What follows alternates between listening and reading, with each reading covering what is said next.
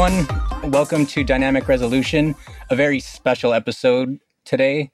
Uh, I'm here with Logan. This is Josh. This isn't the voice that you're used to hearing. Um, however, we're going to f- switch focus a little bit. We wanted to make sure to go over, uh, to have a special episode to go over a very special game that I think we all, except for maybe Shane, enjoyed Yeah. last year and just kind of get into the deep dive of it. So we pl- we all played, all of us except Shane at least played Spider-Man 2 last year when it came out. And we talked about it a little bit here and there on the main show and there was there was a lot to get into that we didn't want to uh, talk about too much because we didn't want to spoil anything. We didn't want to uh, we kind of didn't want to take too much time on the show so we could talk about other topics, but there was just so much to dive into that we wanted to make sure to do like a special episode where we can just kind of dive straight into the kind of the nitty gritty of Spider-Man 2 and just discuss what we thought about the game, the story. Uh, so just in case it wasn't clear, this is going to be a full like a full spoiler podcast. So if you haven't Yeah. played it yet, uh, we'd advise you to play it first before uh, listening to the rest of the episode. But we're just going to kind of get into all of it, and then, like I mentioned, uh, here with me to go over the to go over the game is Logan. How are you doing today? I'm good. How you doing, man?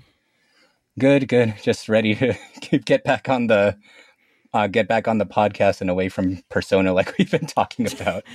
Yeah, yeah. Uh, for, for for everyone out there listening, uh, we we've been planning on doing this for a while, and things just like keep coming up. Like we'll be sick, or it'll be like like with all the like holiday stuff happening. It's like finding time. We we we didn't plan to to do this like four months after the game came out, but here Right. we are. Right, but yeah. regardless, I I am excited to talk about it. Uh, I really love this game. Uh, so I'm always happy to talk about Spider-Man. But yeah, there's gonna be there's gonna be a lot of spoilers. Granted, a lot of stuff is like it, it's Spider-Man. If if you've been a fan of Spider-Man for a while, you probably are familiar with a lot of the plot lines that came up. But this game did do a bunch of a bunch of like creative stuff, spinning some classic stories on their head. And so there's still going to be plenty of spoilers if you haven't played the game. So if you haven't played the game, shut it off right now. Leave. Go away. Right. Yeah. Go play the game and then come back. Yeah. Please come back though. That would be cool if you came back. Uh, yeah, um, because we're really looking forward to it. We're hoping to do more episodes like this too. So, uh, if you guys like it, make sure to let us know on all of our socials. Um, and I remember you on the, on one of the previous shows, Logan, saying this was your favorite game of the year, right? Yeah, uh, I said that before I'd played Cult of the Lamb, and I think ultimately Cult of the Lamb was probably my my top game I played last year, just because that that game is just really creative. It's really inventive. It, it it's a really simple game, but it did a lot of really creative stuff with the like roguelike genre and everything. But it like it Spider Man Two was very very close. I I Hmm. know uh I know there are a lot a lot of people have a lot of complaints about Spider-Man 2. I know a lot of people that at least I listen to uh have have said that they didn't like this one as much as the first one. And I kind of get that, but but I liked this game more than Spider-Man 1. Uh and, and I, I I I love this game. I lo- I really love this game. I played the hell out of this game. Mm.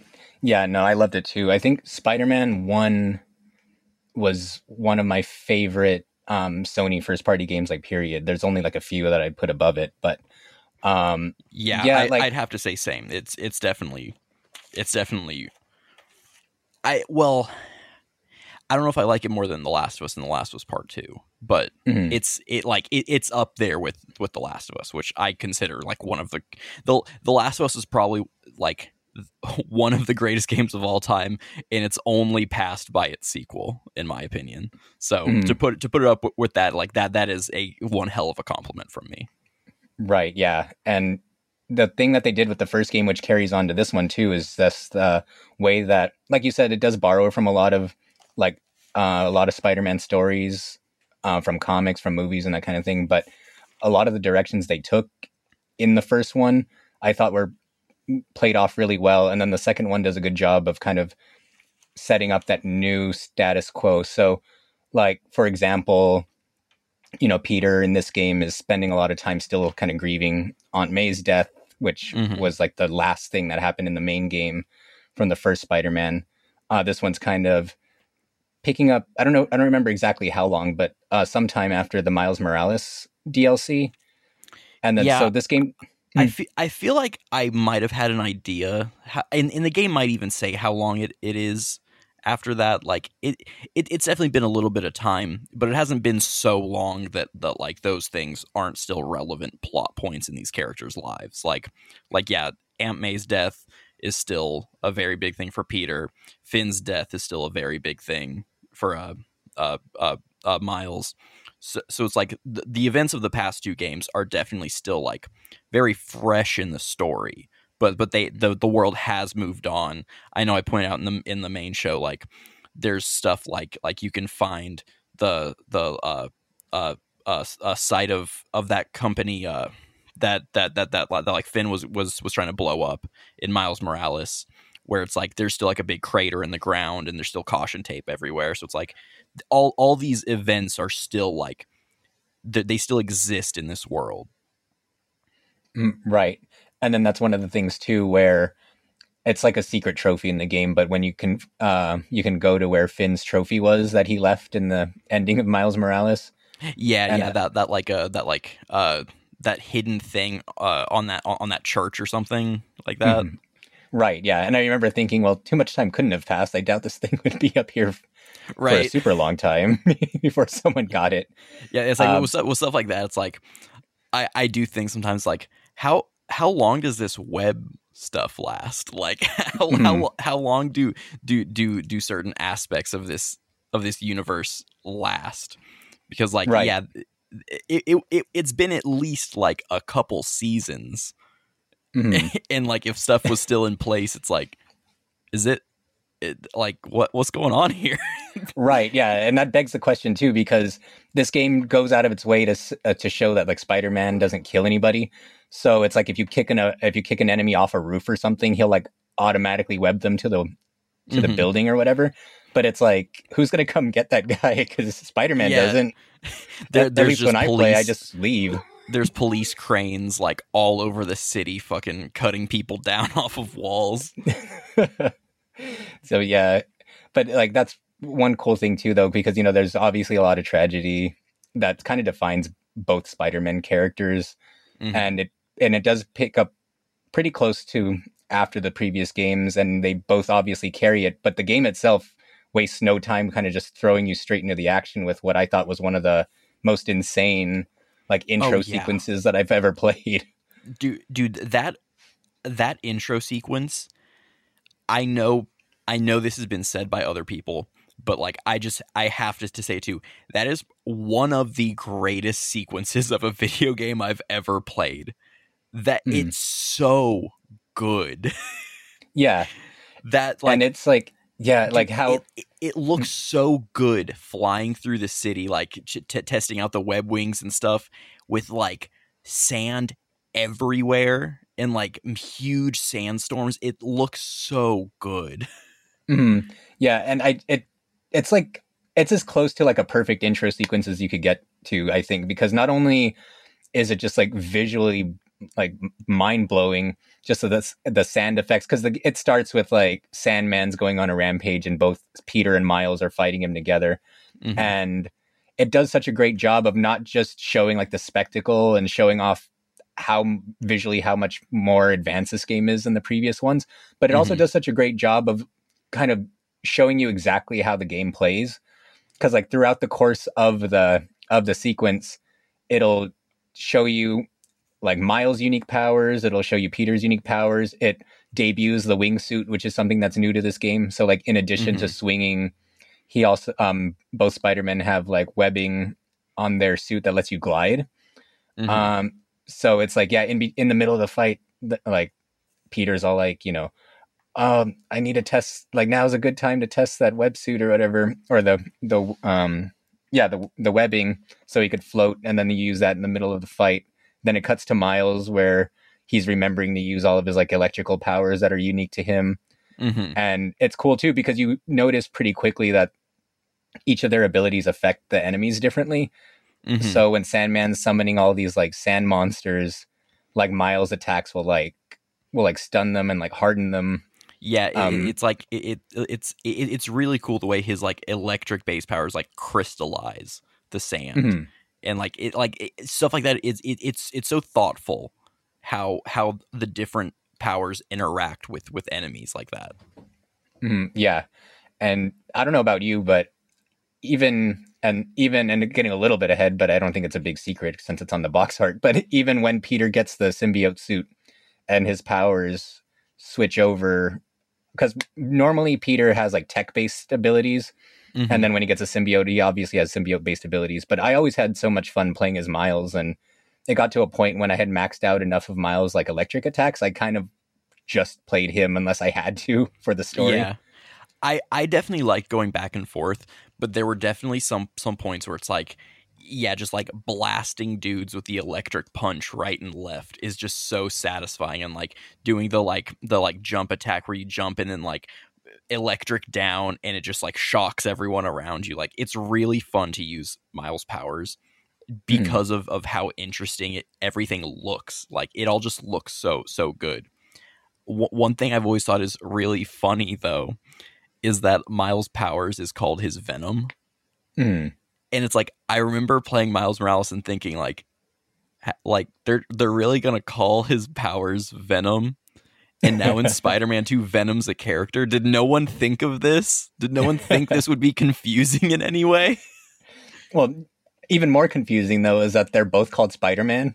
So it's like when they're Yeah. talking to each other, they'll just be like, Yeah. "Hey, Spider Man, I got this." Like, "Don't worry, Spider Man." And then the subtitles, if you have the subtitles on, It has It'll a little say- face. yeah, it'll have the face next to the name Spider Man, so it'll Yeah. say who's talking. Yeah, it, So- I, I I love the idea of them like they had to have had a moment where they were like, okay, so when we're working together, we can't use our real names, obviously. So I I guess you call me Spider Man, and I'll know you're talking to me. I guess. Hmm, right? Yeah. I mean, I guess who else would they be talking to? There's only, Right. as far as they know, there's only two Spider Men at this point. yeah, Yeah. dude. Imagine if there if when, if there if slash when there's like a third Spider Man, that they're they're like. It, like that would be such a funny dialogue thing to throw in the middle of a fight where it's like like one, of them just says spider-man and two people reply and they're like um uh uh red spider-man or even how the civilians will just talk to them and be like, "Oh, thanks, Spider Man," but it's like, Yeah. which one, right? yeah But yeah, so um, so after the intro sequence, and it's a pretty, it's like a pretty hefty sequence too. It's something like 30, 45 minutes long, something like that, right? If I remember Yeah. correctly. it definitely took me longer because at one point uh when you're playing as peter there was a point where like a bunch of sandman enemies show up and uh there was like a dialogue that sandman said i don't remember what it was i like i was half paying attention but it was something mildly like plot related and i was like oh shit what was that and so i restarted that section to try to like hear that dialogue again and I had to do it like three times, and I never got that dialogue again. Like Hmm. there's there's apparently multiple things that even in like pretty scripted moments like that are still there. There's so many options for what you can get, and and that's really interesting that like a moment like that would have so many options, but also really cool that something that insignificant they have so much recorded for it that they can throw out multiple lines and you get like a a more fresh experience even on like a like like a second or third playthrough. Mm, right. And then that's the other thing too, because you know, speaking of switching characters, like once you once you get past the intro sequence and you're able to play the game freely and the city opens up, um, you a lot cer- certain missions you can only do with either Miles or Peter, but a lot of them you can do with either one. And then depending who you do it with, there's like different dialogue Mm-hmm. um, that plays. And even if you if you put off some of the side missions and then you go back and play them as symbiote Peter, and he sounds just fucking angry in all of his Yeah. dialogue. yeah, he, And- he just has that like tone in his voice where it's like, man, I don't remember you sounding like this, dude. yeah, right. so it like it's little things like that I think that help games really stand out, especially Mhm. from the immersion standpoint and the narrative standpoint. It's like when they go through the trouble of accounting for so many different possibilities, and then even when the same possibilities have a lot of different like options that could happen to make it feel fresh, like you said, especially for replaying. Mm-hmm. Like it's things like that that I think help the game stand out quite a bit. Because I mean, it, you know, there's no shortage of superhero games out there. and there's a shortage of good superhero games, but yeah, not, not in general. And that's one of the things that really helps it stand out. But yeah. No, um, uh, but I, I, I actually ha- ha- ha- have have a have a, a, a note ki- kind of piggybacking off that where it's like I, I remember I, I wrote this down at one I think it's when you're first exploring the uh the uh the the the, the May whatever foundation uh I forget the full the full name of it but uh Mhm. when like when you're first exploring all this stuff and there's people everywhere I noticed like walking around, I wasn't hearing the same conversation just passing by people, and Mhm. like I I st- I like stopped at one point and was just listening to these people talk, and they had like a full conversation about like all this stuff, and like nothing ever repeated, and like every every NPC in the building was different. Like there's so much attention to detail just put into the world building of this game where it's like you, you can tell they're absolutely taking advantage of the extra resources and, and, and processing power of the PS5 just putting in all these little details because like I, I like I always think about like playing playing like PS2 Spider-Man 2 where it's like there's like four people in New York but there's like 700 of each person it's like you just Right. see the same like NPC models walking around you hear the same conversation over and over again because that's just what it was limited to then but it's just Right. entirely different how like it they there's so much work put into making this world feel actually lived in right.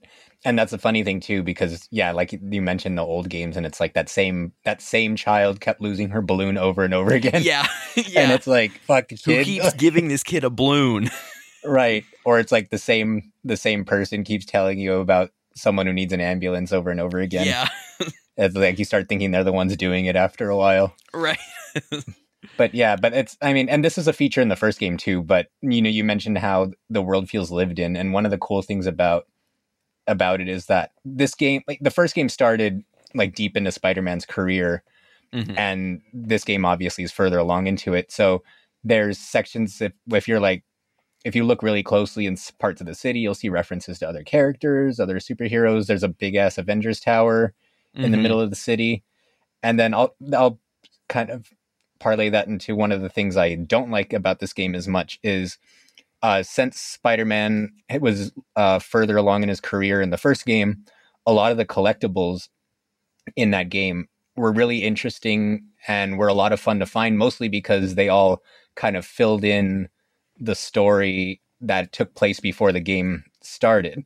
So it's kind of like once you collected, once you did those mini games, once you collected like the different drawings and the different recordings from Harry, um, it kind of filled in the gaps on and kind of kept you invested. But since this game, like it's already established and all, this version of these characters is already set, I feel like they kind of struggled a little bit making the collectibles as interesting.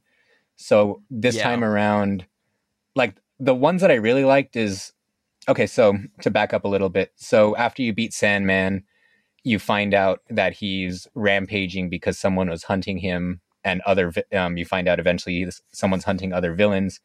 Um, you eventually find out it's Kraven, uh, but like Sandman left a bunch of memories around the city that kind of gives the full picture as to why he was running and what his whole backstory was that led to his rampaging in the beginning. Mhm. And then so you find different like sand crystals that have pieces of his memory. I thought those were really cool. But yeah, I outside of- really loved those, and I really loved the payoff from getting all of those. How like, Mhm. like I, I like I wrote I wrote this down too. Like, I've always loved Sandman as a character because he is more of a tragic villain in the Spider-Man universe where it's like there's there's like a, a, a lot of Spider-Man villains that are just like a classic villain, like they're trying to f- fucking just accrue power or money or whatever.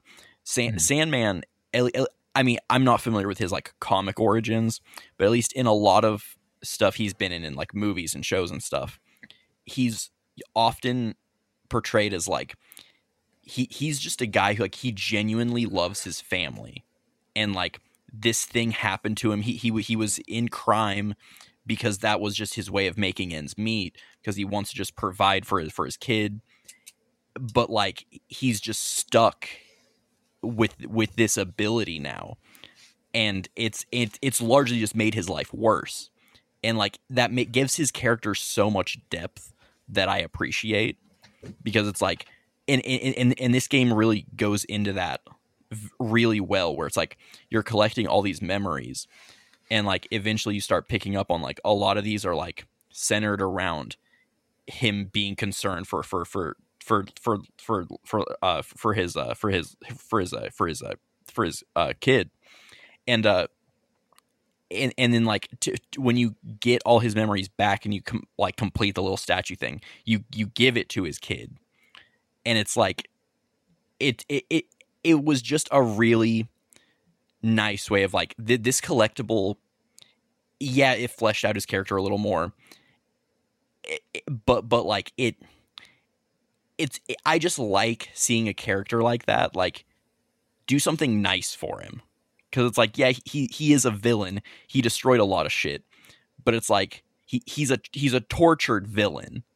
And it's like it i like those instances where like this game did it too. M- mysterio ha- had like a similar thing where it's like mysterio's an, another villain. He he isn't he isn't quite as far on the like more innocent spectrum as I'd put Sandman, but still his his character in this is like he was trying to get his life back in order and he's Mhm. trying to do the right thing. He got out of, he like he's he's at he's out of prison. He's not trying to be a villain and he was taken advantage of and like he just he can't escape that past.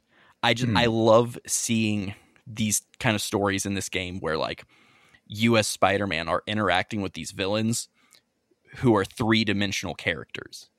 Right. And like a lot of the villains in this game, I mean, to- to- Tombstone to a, a lesser extent is also in this where it's like, yeah, he's been to prison, he's got out, he's just working a job now. He's not trying to be a bad guy. He's not trying to fu- like do like commit crimes. He's just trying to live a life now. And Hmm. I I love seeing those kind of characters exist in this world.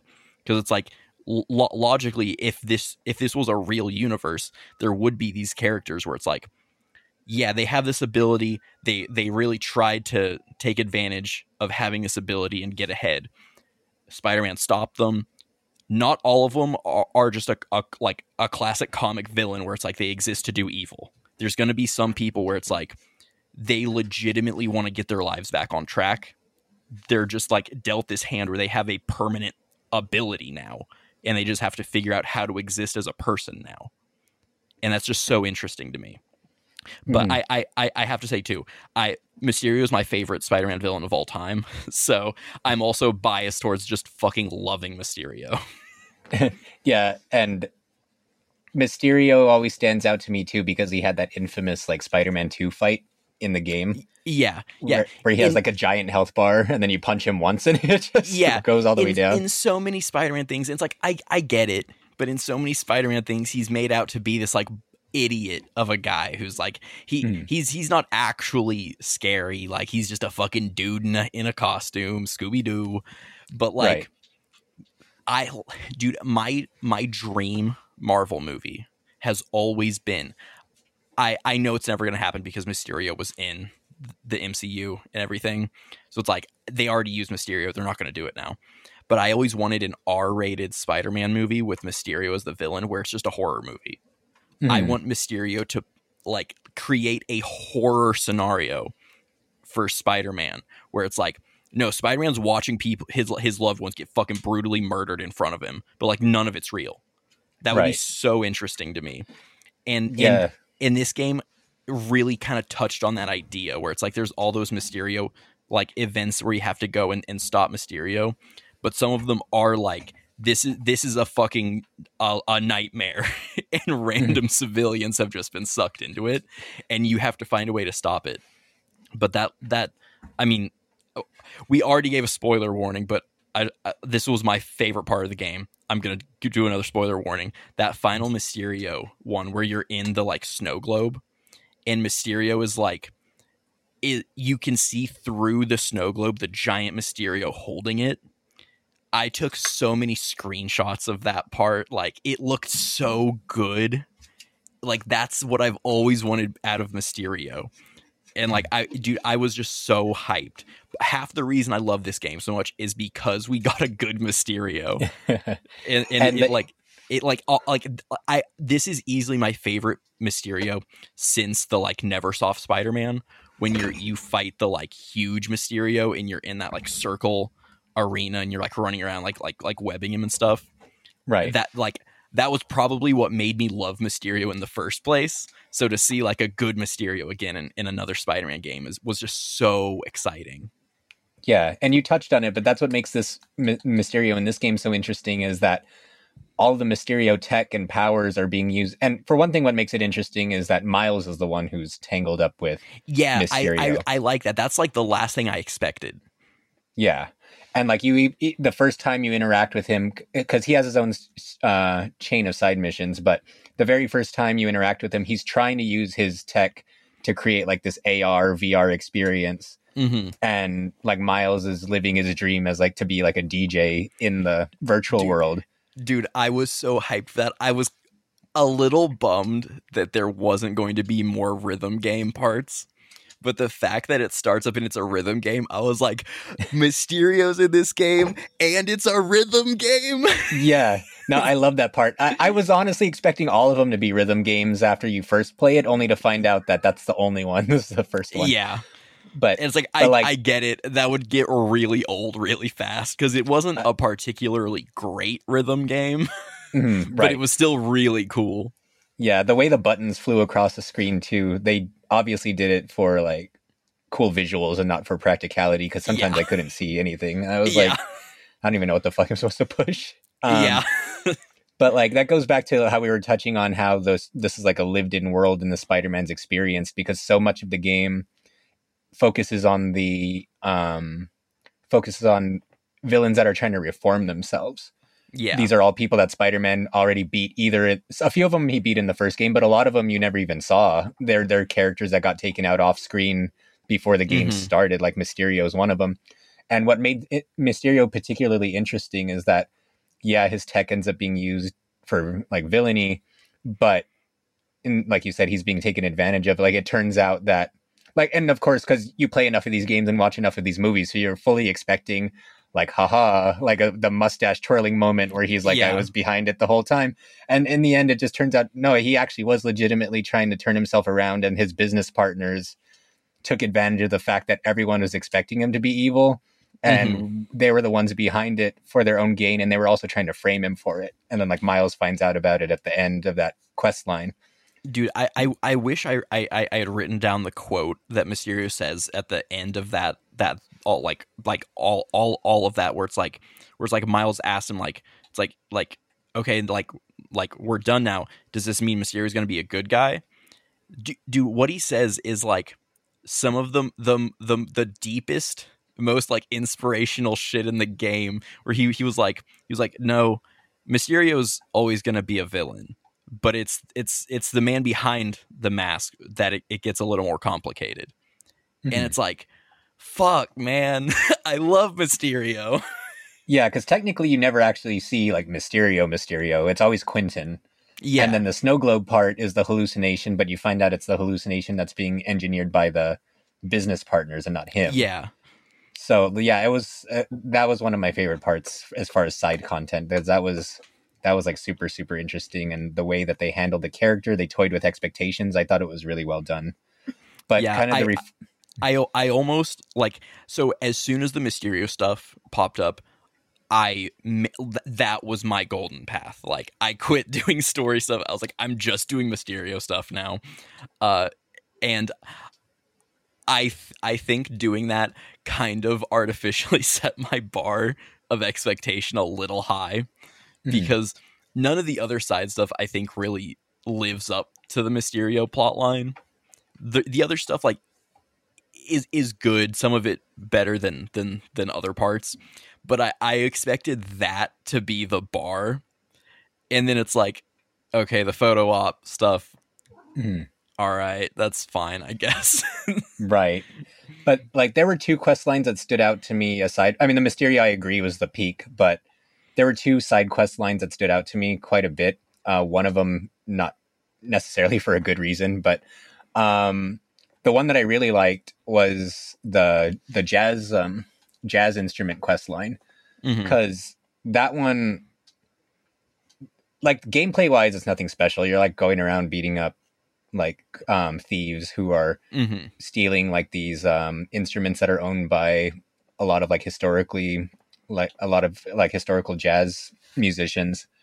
And um and then eventually you find out it's like the the museum benefactor who was threatening to pull his funding because those instruments kept getting stolen. It turns out he was the one who was behind the thefts and he was trying to hoard them for himself or whatever. Whatever. None of that was particularly interesting but what i really liked is after you completed it like you could actually walk around inside the museum and like look Yeah. at each instrument and it gave you like this big long like detailed history of of each person that it belonged to and Yeah, and like it was if it I was remember all- correctly you couldn't go back right like if once you leave you couldn't go back in Yeah, I don't think you could go back. Granted, I didn't try, but that just seems like one of those things. Like I don't, I don't think you would be able to just like go up to the building and press like triangle to enter or anything. Like that seemed like Mhm. something that would be like locked off. Then yeah because I remember being disappointed because I think I immediately tried to go back in just to see if you could and you couldn't Mm. but like I, I feel like that's a little bit of a missed opportunity but i'm like i'm i'm big on that kind of history and like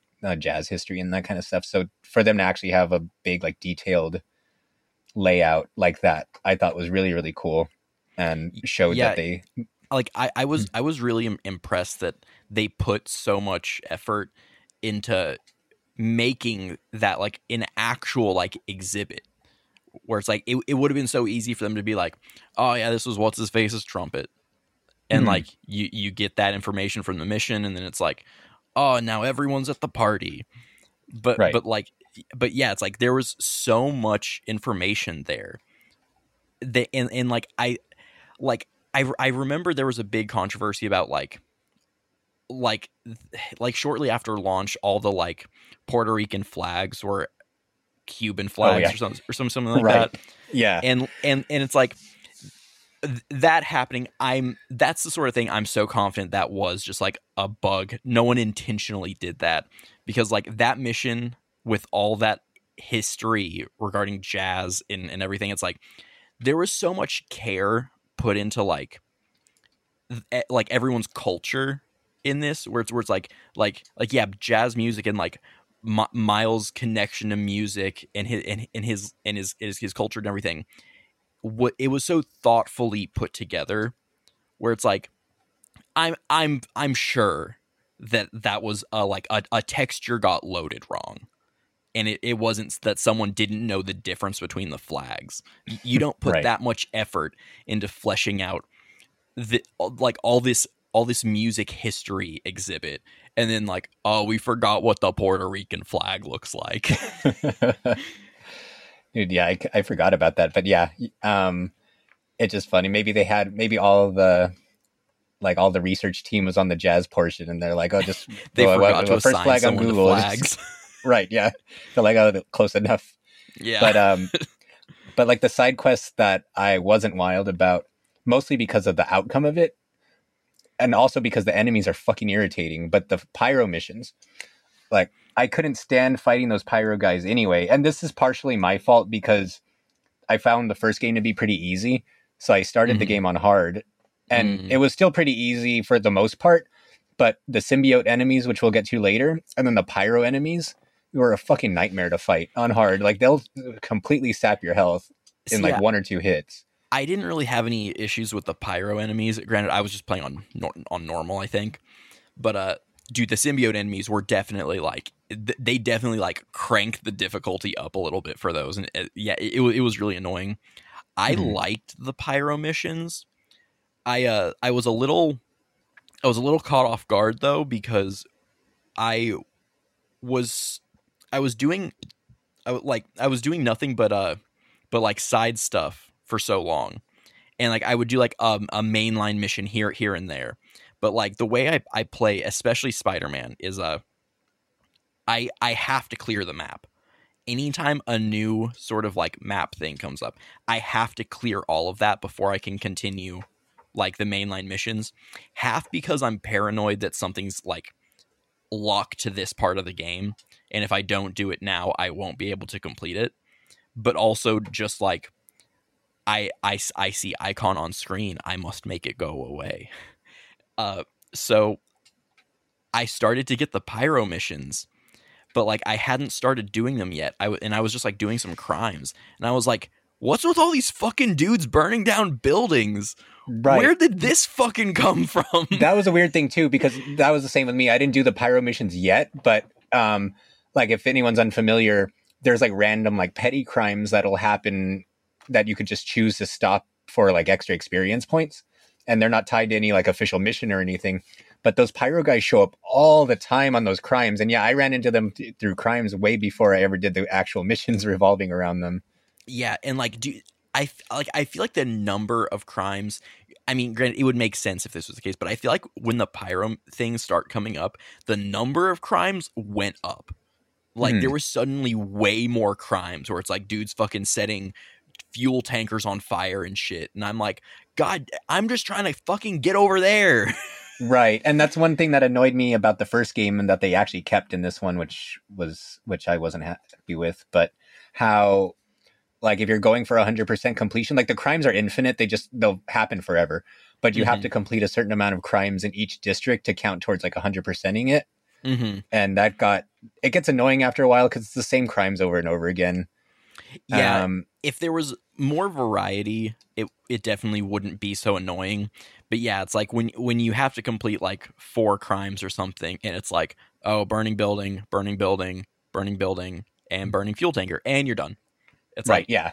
all right, Yeah, and the thing about and I think that it is a small improvement in this one, but um, I remember part in part one, like to get credit, the crime has to take place in that specific district. Mhm, So you had to just kind of swing around doing nothing, waiting for it to spawn. Mhm. And uh, I remember in part one, sometimes it felt like it would take forever for one to spawn. And it would be especially Yeah. annoying if it would spawn like right on the border between two different districts and then it counts for the wrong one. right, yeah, Um, yeah, I, I but- remember that being annoying. Yeah, but like how you mentioned just now, like especially when the pyro guys debut, the crimes are a lot more frequent, which also translates to not having to wait as long when you're trying to go for that hundred percent yeah, to be able to get them to spawn. But um, but when you actually get into the pyro mission, um, it does. It's kind of like a direct follow up to the DLC story where Yuri, the uh, police officer who was helping Spider Man in the first game, Mhm. like in the DLC, she uh, goes like vigilante essentially, and so she pops up because she's investigating this cult, this fire cult, and it, like I feel I say I don't like it because I didn't really like fighting the fire enemies, but also the payoff was really weird because I felt It like the payoff was so big that it felt weird to have that big payoff in some side mission that some people might not ever play. yeah, uh, es- but- especially because it like the payoff is so big. I expect that to be a DLC. Mhm. and it's like you But- like there are people who are going to miss this Right. And that's the thing too, because um, so when you finish the quest line, you find the leader of the cult and he escapes. And it turns out that the leader he goes by a different name at first, but if you're familiar at all with Spider-Man, you can probably guess who he is. And when you dude it's funny i i was so not even thinking like because because it was a side mission thing i was Yeah. like i was like i'm not really paying attention like oh, this is the dude whatever you know and then like it it like at one point yuri like mentions other aliases he's gone by and, and then i was like oh oh that's what this is right, yeah, because that's that's the only thing that had me second guessing myself because he's going by a different name.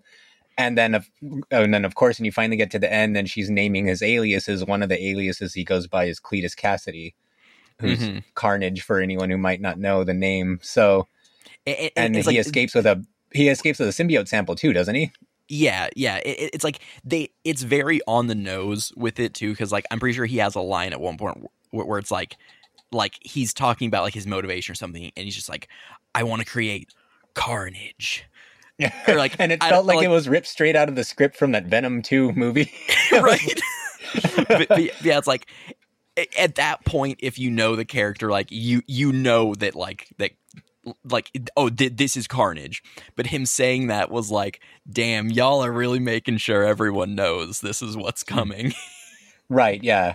And you mentioned him being possible DLC, which I want to ask about, but I feel like before I ask about it, we should set it up by going over kind of the rest of the story. So, kind Yeah, of like going it's back I, to what we're I, I, I, I, I will say like, uh, uh, with, with, with all this like pyro stuff, I really liked all of the different interactions you were getting through all this because all these like cult members like they keep talking about all these like prophecies and stuff. And uh it, it- like one thing i wrote down well well first uh i i'm i was not familiar with like wraith as as, as a spider-man character really at all. I think like after yuri came back i literally wrote on my notes yuri because like i i remember her like dipping out at the end of the last game's dlc and thinking like oh that feel that feels like a story thing. That, that that's gonna come back. But like it's been so long since i've played the first spider-man that uh i didn't i, I just wasn't thinking about it. So when yuri showed up and like it, it, it doesn't immediately show it's yuri but like the way they're interacting i was like holy shit it's yuri Mm, and right. and like I was so hyped to see her and like to see their interactions and stuff because you never actually see Yuri in the game. But b- before it was you literally you only talk to her via the phone, so like to Mm. see them interact face to face just felt really cool. But uh, uh like like I, I I wrote down at one point in one of the like first uh the first like like pyro head headquarter side things uh you're crawling through the the buildings. I i when i do these i always like wait a little bit before i start taking people out just because i like to, to listen to what they're talking about and and everything. And th- this probably happens in the first one you do regardless. It, but it might have just been the first one i did. I don't know. But uh at one point like Pe- th- you're you're attacking these like cultists and they're talking about a prophecy. And, and peter just being like qu- quippy spider-man is like oh yeah what kind of prophecy where i where i grow six arms and become some sort of man spider or something and and like uh, that happened i was like oh shit he he referenced the thing like this whole game any reference i feel like that fucking meme was like he said he said the thing yeah, no, like the dialogue's always on point on this game. It's pretty great. mm-hmm. Um, but yeah, so as far as oh, that was the thing too. I think we talked about it on the main show. I never played the DLC, so I didn't even know Yuri left. oh And- yeah And I I hated the uh I hated the pyro fight so much that I actually saved the pyro missions. That was the very last thing I did. I beat the story, I beat all the other side missions, and I saved that for the very end. And in the notes I was taking when I was playing it initially, one of my complaints, which like is my fault, but I was like, "What? What happened to Yuri? They never even mentioned her. What? Like, where'd she go?" It's like, man, And Yuri then- went through a breakdown, and I just missed that. I guess. Yeah, and then she, she pops up in the side quest. I'm like, "Oh well, there she is." If, I would have mm-hmm. just played, if I would have just played the rest of the game, I would have had my answer. But Damn. But so, yeah, so, so did you play any of the first game's DLC? no, but I, Damn. I when I saw that she went vigilante from playing the pyro missions, I went back and just read a synopsis because I was like, I'm obviously, I mean, I obviously yeah, missed something. Yeah, I really liked the DLC of the, for the first game. So I I didn't play Spider-Man PS4 when it first came out. I I I so I've always like been into games, but there was a, a while but like PS3 era through like halfway through PS4 that like I just wasn't really focused on games. So I missed a whole lot of stuff there. And I think Spider-Man PS4 came out right before I got really back into games again. Mhm. So I think it's like I had seen that there was a Spider-Man game, and I remember one of my friends, Jaron, always like talking about how good it was and like i remember him bringing it over to my house one time he, he was like you need you need to play this game and i was like ah yeah i'll get to it but like all i'd play was like call of duty or something so it's like i i, I don't really play games for story things right now so whatever so i ended up playing spider-man ps4 when i got the game of the year edition that had all the dlc included so like when i played it i just played through everything and I thought the game was really great, everything bundled together. Because I'm pretty sure that there was some stuff where it's like you could start DLC stuff in the middle of the story. So mm-hmm. it's like I remember doing like Hammerhead, uh, the the the fucking like crime boss. I remember doing like his his missions at certain points and stuff, and like everything just fit together so well, where it's like it's hard for me to even really differentiate what was and wasn't DLC. Like what like like wh- which stuff was DLC and which stuff was just like side mission stuff because it all kind of just felt like side mission stuff and I like I I just I love this universe so much. I was so hyped for all of it. I know some of the DLC definitely wasn't quite as interesting, but like I just I I think of it all as just the game so so it's like I I never re- really thought of it as DLC, but mm. it's but it, yeah, if you never played it, just reading a synopsis is probably fine because it's not like I mean the Yuri thing was definitely the biggest story beat to come out of it, other than like g- uh, there was the the stuff about like Black Cat and, and Peter fucking I guess in the alleyway. yeah, because I, I remember I'm pretty sure in the, one of the DLCs like Black Cat is like lot get, getting Peter to help her steal shit by making him think like, "Oh, I'm I I had your kid" or something, and it's like, "Oh man, so Spider Man's just out here fucking, huh?" yeah, and like that also comes back into the main story of this game too. But I kind of had the opposite situation as you, you, which is why I missed the DLC. But I played it when it first came out. Mm-hmm. Um, like I, I don't remember if I rented it or I borrowed it from somebody, but one way or another, I played it pretty much at release. Nothing was out yet, and then months later, the DLC comes out, and I'm kind of done with it already. I platinumed it, whatever. I don't Dude, even think I had it at the time. That's the most annoying thing about DLC packs like this. It's like for for something like Spider Man, I love this game. I love this universe. I'll I will jump back in, but a lot of games, it's like, like I know people would shit on like day one DLC, but man, that's kind of the, t- the, the the time you want to get me with DLC because if you let me forget about this game and move on, like it's going to be so much harder to get me to come back to these DLC than it is if like if it's available when I beat the game. Mm, right, and then like that. I mean, is a little bit of a tangent, but I remember that happened with like Final Fantasy 15 because like half the game was missing. I don't know if you're familiar with that whole story, but oh yeah, I I I, I never played it, but I I know what you're talking about. Yeah, it was just like half hmm. the game was DLC. yeah, and they were and like after the release, they kept releasing like uh paid costumes. They had like an Assassin's Creed costume. They had a cup noodle costume and all this stuff. And we were like, why I beat the game already. Like, why the fuck would I ever go back just to like download the Assassin's Creed costume that I'm never right. going to use because I'm done with the game? Why but, would I even pay for that? right. Yeah. Um, but yeah, so that was kind of. Uh, I eventually got the Game of the Year edition, which had it included, but I just never went back to it because every time I would look at it, I would be like, uh, like, uh, but there's all this other stuff I've never played. Yeah. Um, but yeah, that's something I'd want to get to soon, though now that now that Persona is done, then I could have my life free. back. Right.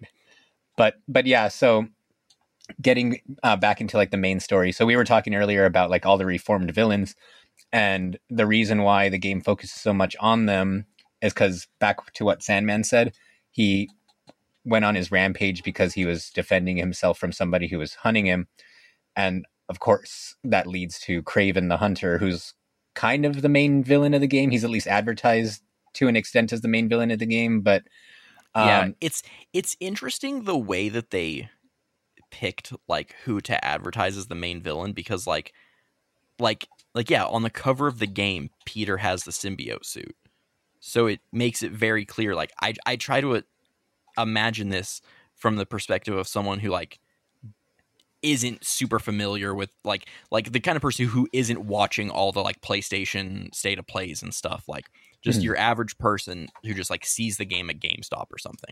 It's like they see it. It's like, oh, Venom's in this game because Peter has black suit stuff. Mhm. But like all the marketing material was like Kraven the Hunter. I feel like they could have hidden Kraven the way that they hid some of the other stuff. Like Mhm. like like no marketing stuff showed Sandman before the game came out. So that beginning sequence was so exciting because it's like, holy shit, I was not expecting this at fucking all. Right. And and it's like I feel like they could have done that with Kraven. Granted, like all like like uh the the one the one like the one like first big state of play where it showed that like that like cinematic of Kraven like walking through the jungle and stuff and then like he kills the guy. That was really exciting because like holy shit, Kraven, let's go. but Mhm. like they could have done put Venom in way more marketing stuff and made it out like Venom's like the big villain of the game. And then like, oh, before you even get there, there's this guy first. Right. And yeah, I feel like they did a better job with that on the first game because the first game didn't even really tell you who the villain was. Mhm. I mean, there were trailers here and there that highlighted um, Mr. Negative, but even then, I feel like they still focused more on Martin Li and were trying to treat him like a good guy. yeah. And then, of course, the big twist at the end is it's really Doctor Octopus at the end. Um, yeah, that that reveal was so cool because it's like again, if you're familiar with Spider-Man, you know like Otto Octavius becomes Doc Ock. mhm, and like it's a very slow burn thing throughout the story where like he he he's getting a little more crazy he's getting a little angrier but Mhm. like no, no marketing anything like really insinuated oh like it like you're gonna be fighting him it was more Right. like i i remember for half the game thinking like oh is like doc ock gonna be like next game or something Yeah, same. I thought they were teasing for the sequel. yeah. And then like at the the end is the the like the big fight is like oh you're you're you're like you finally get to where like this is what it's been building up to. And Mhm. it's like yeah, I I figured I I I figured that this that that this game would follow that sort of pattern a little bit. But yeah, it was it was just entirely different. Right, yeah. And so so that's kind of the crux like the overarching story is that well, for one reason, and I don't know if they ever really explained this, but Kraven has a terminal illness. He comes to New York because he's trying to hunt he he wants to find prey worthy of fighting him. He wants to find prey that can kill him. Um, so he comes to New York to hunt all the villains, uh, hoping that one of them will provide the challenge he's looking for. I never understood why he didn't just go for Spider-Man to begin with, because Spider-Man captured them all already. So Right? so he was like already proven himself to be better than all of them. But for whatever reason, Kraven never really goes after Spider-Man until later. But what It's- eventually it's, happens, It's almost like Kraven wasn't even aware Spider-Man existed for a while. right, which makes The- no the, like, sense. yeah 'cause it's like if he if he's finding out about like lizard and scorpion and stuff it's like you you cannot come across that information without learning that spider-man's there. Mhm, right. And so that was like a weird part of the story but um a lot of the, like the first half of the game is spider-man trying to protect all these reformed villains from kraven who keeps trying to like capture them. And so kraven's kind of like the overarching force that's guiding the story for the first half or so but like that kind of branches off into two stories kind of one for peter and one for miles so for peter it's kind of picking up from the post-credit scene um, from part one. So just a quick background on that. So um, Harry was supposedly gone on some like foreign trip in part one, which is why you never see him. But then it turns out that he really had some kind of terminal illness, and his dad was hiding hiding it from everybody, and he was like in some kind of stasis while they were trying to find a cure for whatever he has. And then the big like cutaway at the end of the first game was the symbiote inside like the test tube that they were keeping him in. So Mhm. they telegraph from the first game that oh Harry's the one with the symbiote. So Peter's story is that he reunites with Harry. Harry eventually shows that he has a symbiote. He kind of becomes like a superhero partner for him with him for a little while, but then like eventually in one of their fights with Kraven, Spider-Man gets stabbed and is a, is dying essentially, and the symbiote jumps from Harry to Peter to like keep him alive from his from his wound. And so the thing So what that leads to is, you know, Peter has the symbiote. It the symbiote saves his life, but it starts changing his personality, and he starts becoming more aggressive and all that. Now, meanwhile, Harry apparently, like the symbiote didn't cure him; it was just a like a band aid essentially. So the longer he doesn't have the symbiote, he's just, his physical conditions like slowly decaying over the course of the game, and justifiably so. He starts getting more and more desperate and more and more aggressive towards Peter because even though Peter doesn't have control of the symbiote and he can't give it back to him really, even if he wanted to, like the longer Peter has it, the more he starts feeling like he doesn't really care whether or not Harry gets it back.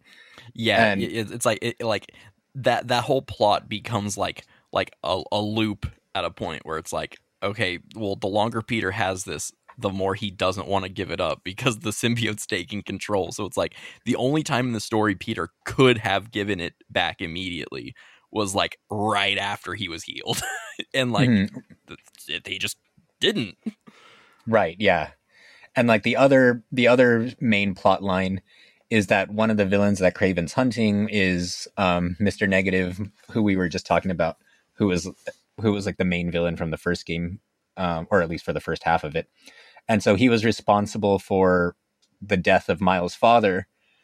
And so Miles is struggling through most of the game as to whether or not he should like hunt down Li and like get revenge and like kill him to avenge his father, or if he should, you know, let him, if he should like let him go and protect him, like Peter was trying to protect the other villains, which eventually leads to like later in the game, um, Kraven captures Miles when Peter's having one of his fits with the symbiote and being like, "I don't need Miles. I don't need anybody. I'm the real Spider-Man." I'm a and just kind of ghosts Miles for a little while, and so Miles gets kidnapped and uh, put into an arena with um, Mister Negative in a what's supposed to be a fight to the death, and uh, uh, Miles.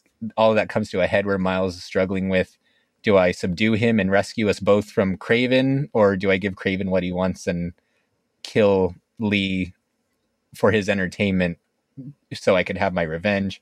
And I I really like the way that they went through how Miles kind of Miles is still fresh into his like Spider-Man career and he at this point in the story he has to kind of decide what kind of hero he wants to be. And it's yeah, something it's like, that he struggles it's, it's with very, for a very long time.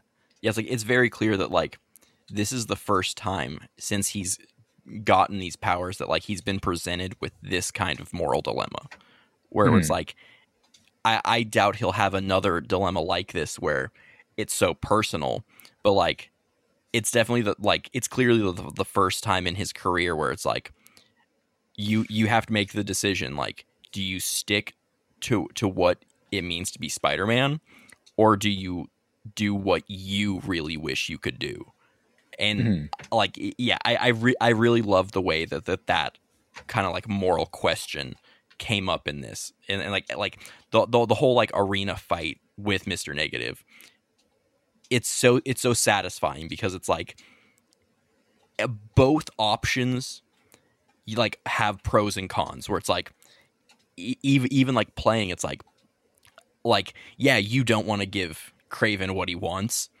but you that means you don't give Miles what he wants. So it's like no matter what, there wasn't like a good decision if you're trying to like put your yourself in like Miles' headspace. Mm.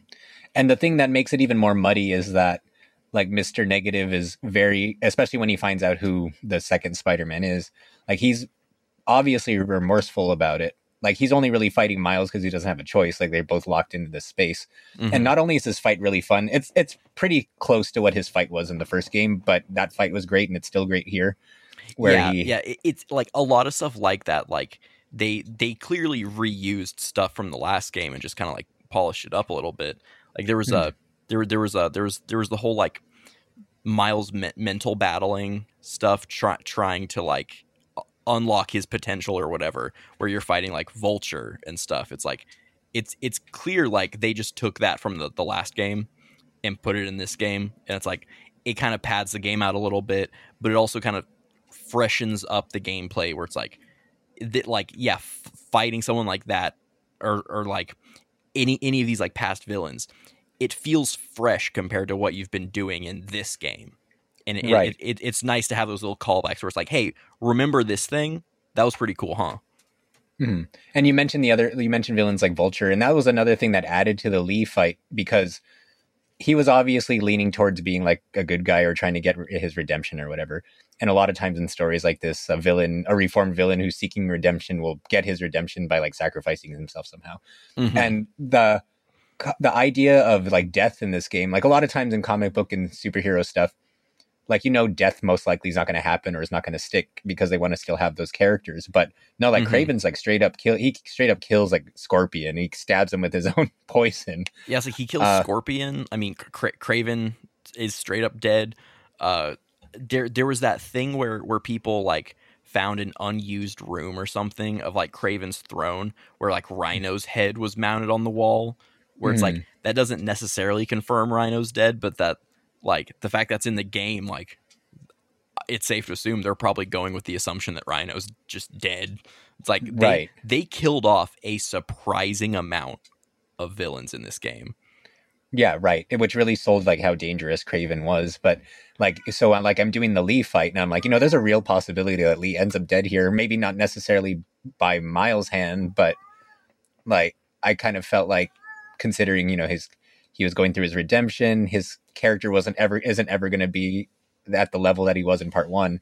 So I'm like, you know, it's a real chance that they'll kill him off here, which they ultimately don't, and he essentially becomes like a new ally for the two Spider-Men. But um, that added a layer of tension to it that I don't think a lot of superhero games have because they establish that these characters can and will get and will die Yeah. over the course of this narrative.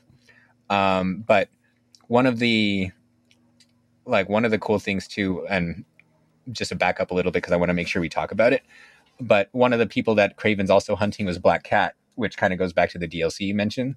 Hmm and she's apparently at some point when you're tracking her down again with miles like this game does a lot to where characters that peter's already interacted with whether or not it was on on screen or off screen hmm like they give miles a lot of time to meet these characters for the first time as opposed to like having peter meet them again so yeah, it, it's uh like it, like that. The idea of having Miles interact with these people was a really clever way of like introducing characters again, and like introducing characters in this story, even though those characters have already been introduced before.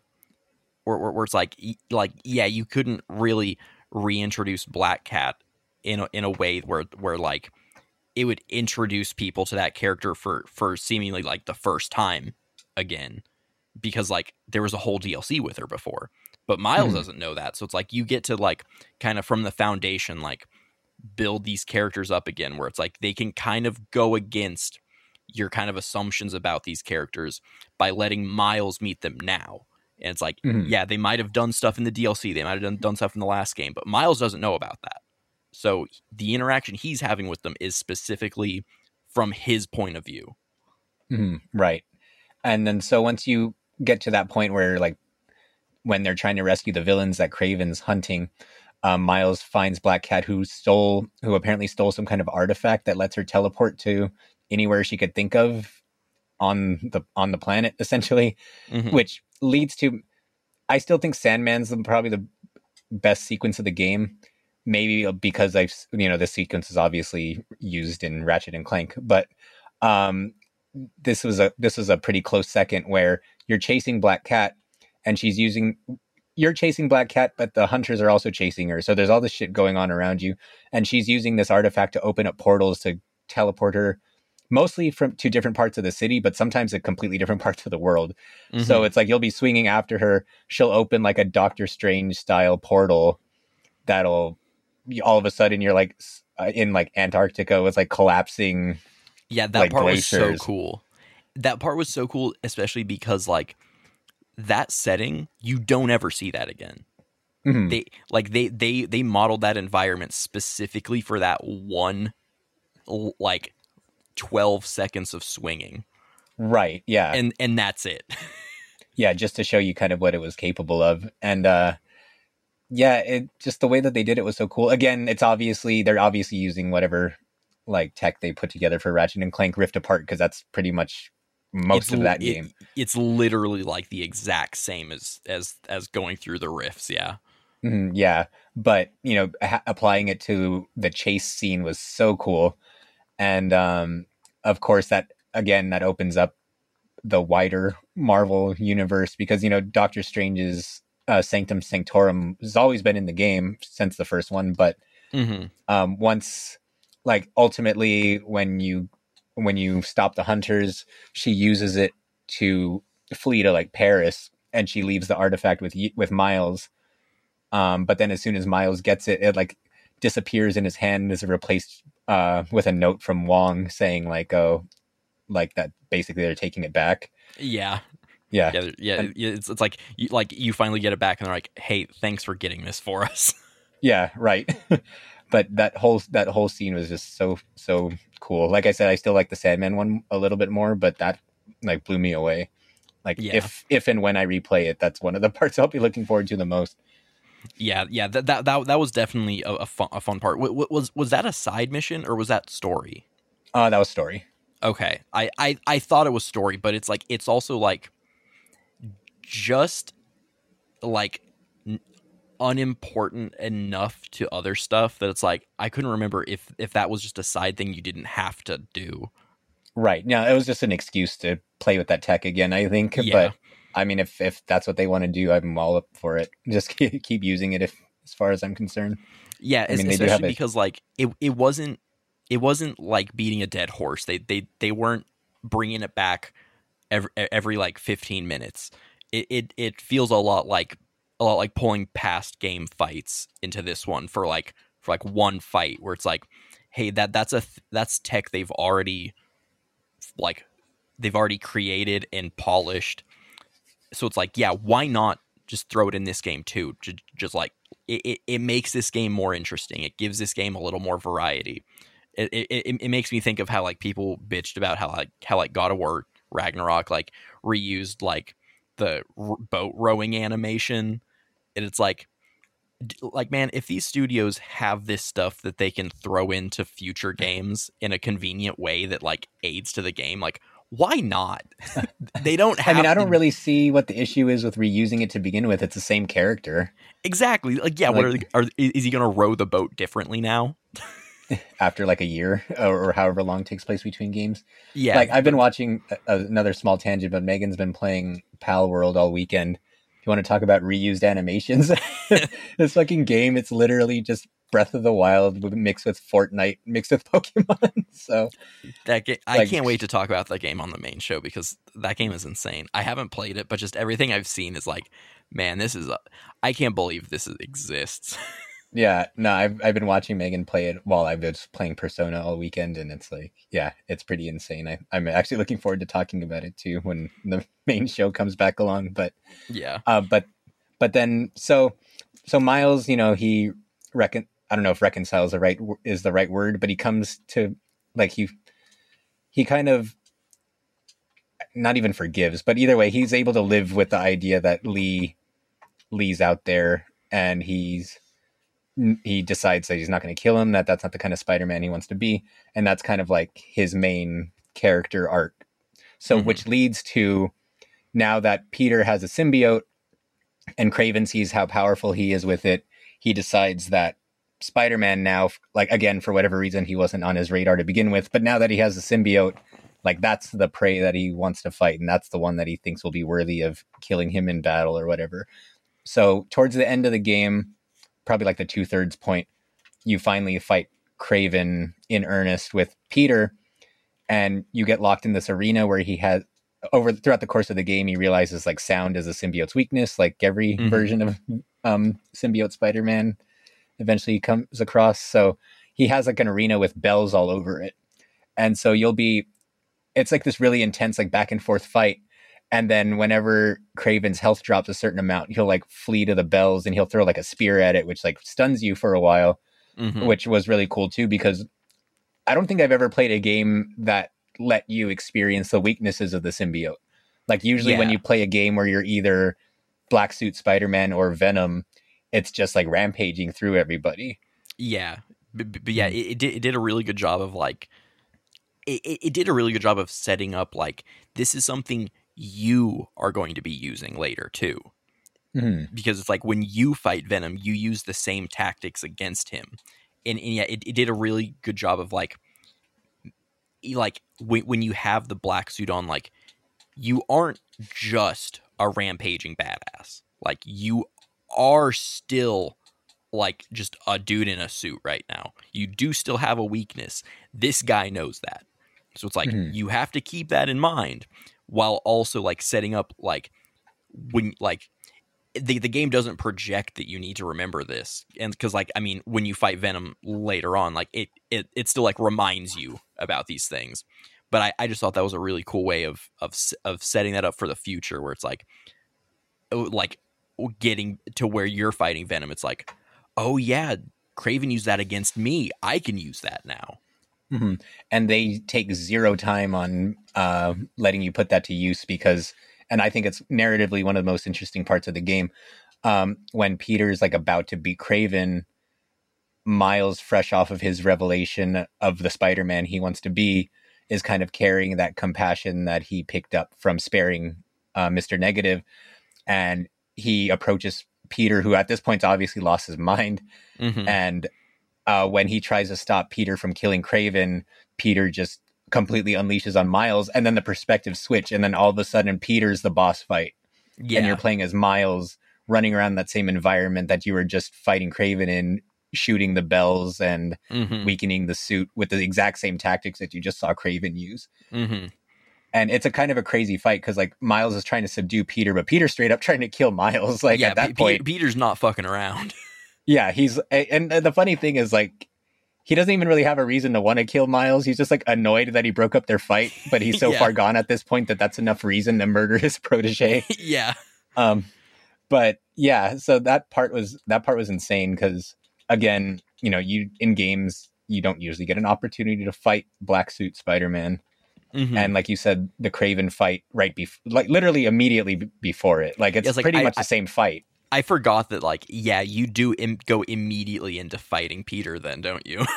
Mhm, yeah. And then like using the exact same tactics you just fought against as a different character against the character you were just controlling yeah. was like really really cool. I like I love that part so much. Um but then of course you eventually um both Miles and then help from uh MJ also um leads to Peter losing the suit. The suit goes back to Harry. It fully takes over him and then that's when he finally becomes full on like Venom, like the Venom that we're all familiar with. Mhm. And then the way they introduce him is also another uh, this is a game full of like crazy sequences. Like it's hard to it sounds like we're just gushing over everything, but there's literally so many parts of this game that are just so over the top insane. But when you first when Harry gets fully transformed into Venom, now you're introduced to well, really a fourth playable character. We haven't talked about Mary Jane yet, but Mhm. you get control of Venom, and this is just straight up like if anyone if you remember playing that old Ultimate Spider-Man game where you could play as Dude, Venom. I fucking love that game. That has been my favorite Spider-Man game until this game. Mhm. So it's like you take that, but then imagine you take that, but with way better graphics, and this Venom's just a rampaging maniac who can straight up like murder people, eat people, Dude, rip them apart. It's so funny the contrast between like you playing as like Miles and you you like if you kick someone off, off off like a tall building, it webs them to the building. Then you jump cut to being Venom, where you literally break a guy's spine in half over your knee or something. It's like they they leave no question. Those guys are dead. they are Mhm. fucking dead. Right. And then that leads to this entire sequence where you're tearing through the Oscorp building. Um, you know, um, why am I? Oh, Norman. I don't know. why I was blanking on his name. So Norman's like pleading with Harry to like, you know, trying to get his son back, essentially, which plays into the it plays into the story later. But like Norman's trying to get control of him again. He just goes on a complete rampage, murders everybody in, anywhere in his vicinity throughout the Oscorp building. Eventually breaks through Oscorp, gets to Times Square where Kraven's waiting for him, so he could finally have that final hunt that he's been searching for this whole time. Which again leads to another boss fight. This time, the final boss fight with Kraven Mhm. and like I don't remember the fight itself. Uh, the environment was cool, just being in the middle of Times Square, but I don't remember the fight being anything particularly special. But the way that it ends was kind yeah, of the, fucking the crazy. Yeah, the fight itself is pretty like it, yeah, it's you're playing Spider-Man too. Like it doesn't feel particularly different, but yeah, the way it ends, dude, there were some really beautiful shots. Like them being on top of that like LED sign and it's like illuminating the ground below them while Venom is just fucking killing him. Like it's eh, it's so good. And he doesn't just kill him though; like he straight up He like eats his head. Kills him. Like, dude, like the some of the vi- like it's it's a still a T-rated game, but some of the violence in this game, and it's all pretty much Venom side of it of the game, Mhm. but um, but yeah, some of the violence in this game was like so crazy over the top, and Mhm. like they really pushed the T rating. I think as far as they could. Yeah, Um, def- definitely. But yeah, so he just straight up eats Kraven's head. Kraven's dead finally. And it's such a high point in the game. It sucks that this is kind of where I feel like the game kind of falls apart. Not falls apart, that's too strong, but this is where the game kind of that definitely feels like the peak. yeah. Like it it kind of loses its momentum a bit because to me, I'm in that sequence. I'm like, this is fucking crazy. Venom's rampaging through the city. Like it's time. Spider like Miles, Peter, like like you gotta wrap this up like Mhm. before he causes any more damage. And then the game just re- has to, reminds you that hey, you're playing an open world game where it just needs to constantly be filled with shit. Mhm. So instead of instead of just moving straight on to like fighting Venom, which I think narratively would have been the best choice because agree. after riding that high, now it just turns into a generic thing where, for some fucking reason, Venom turned into just like su- some like v- regular old villain with henchmen, and he's like turning um, New York citizens into symbiote monsters, See, and like, then it's I- like I really love the sequence where like Harry is having the back and forth with Venom, where it's like it's it's Harry speaking back to Venom, and he's like, like we don't want to be doing this. Like I, this isn't what I want. I don't want to be hurting people. And Venom's like talking to him, and it's like, no, doing this is going to help people. We're going to heal people this way. This is how you can. This is I'm helping you accomplish your goal. Like we're Mhm. going to heal people by making them like you. I really love that sequence and like it it it did a really good job of setting up all of this. I feel like the game would have been better if it didn't go as like like the game just goes off the rails at this point.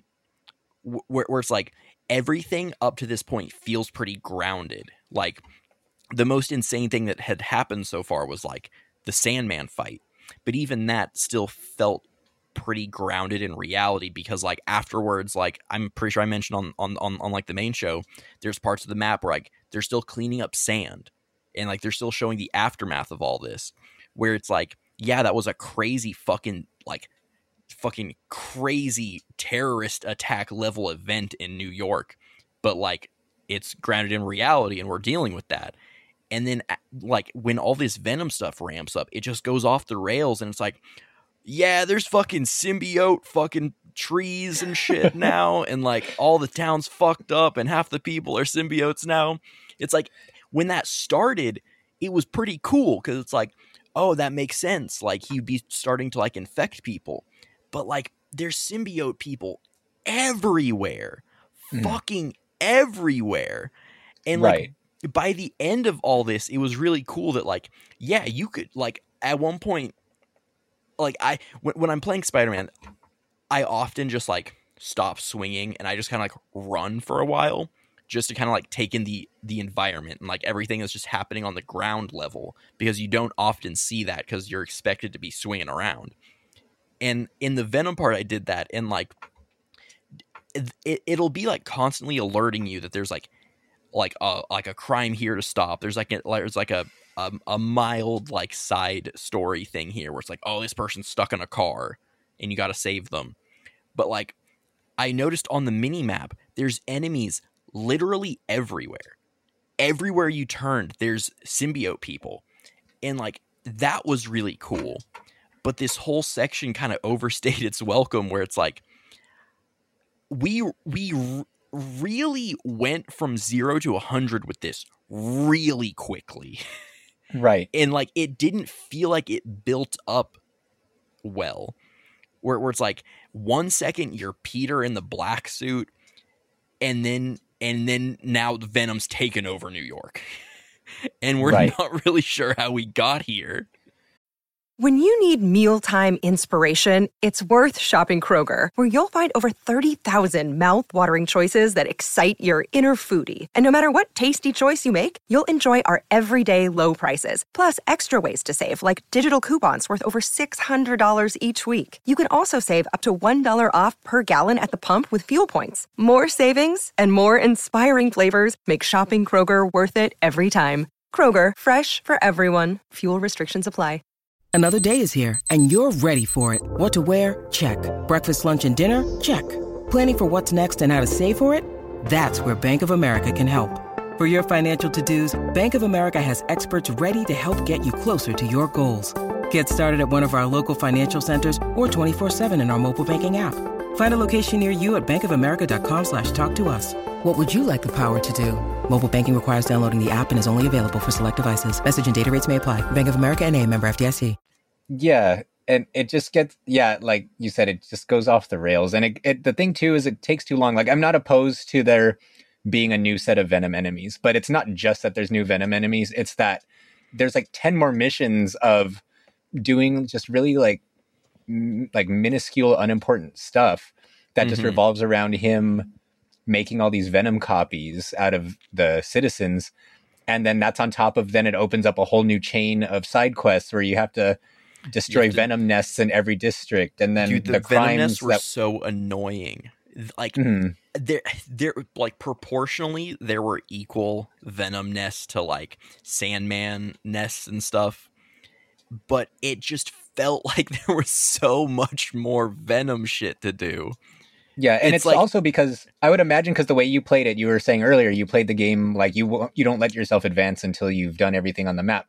And at that point you've pretty much done everything you can do and then all of a sudden there's like fucking 20 new missions that popped up. Yeah and, and it's like so, so yeah what i did was when all those popped up i did all the venom nests.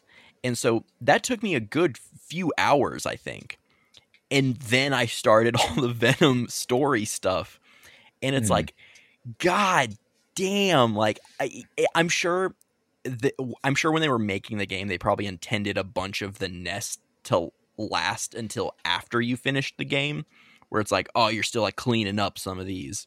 But yeah, the fact I did everything at once and then went into the Venom story stuff, it was like, Jesus Christ, dude, I'm so tired of these fucking symbiote enemies.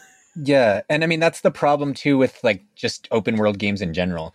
So narratively, that doesn't even make sense because a big part of the story was like you know if you defeat Venom, then that'll save the town and there won't be any more symbiotes. But Mhm. then they're still roaming the city after you beat Venom in the post game because th- they're part of the checkbox that you Yeah. need to com- that you need to complete to get hundred percent. So yeah, yeah, because cuz if they'd made it where there weren't any, then it's like, oh, that locks you out of finishing that checkbox. So you'd have to Mhm. go back, and then that's a problem. And yeah, yeah so i mean it just it just goes on way too long like um i feel like maybe like two or three missions tops of chasing venom until the big finale while you're still riding that high from the kraven and the funny thing is like people already say the game is short but i honestly feel like it's too long. And i think i think length is really proportionate to the type of game it is. Yeah, and like an like an action game like you know obviously the spider-man games borrow pretty heavily from like the batman games like arkham asylum Mhm. arkham knight and all those. And those games weren't like super long either but it's like there's like a there's like a sweet spot where this type of game will stay interesting for a certain amount of time.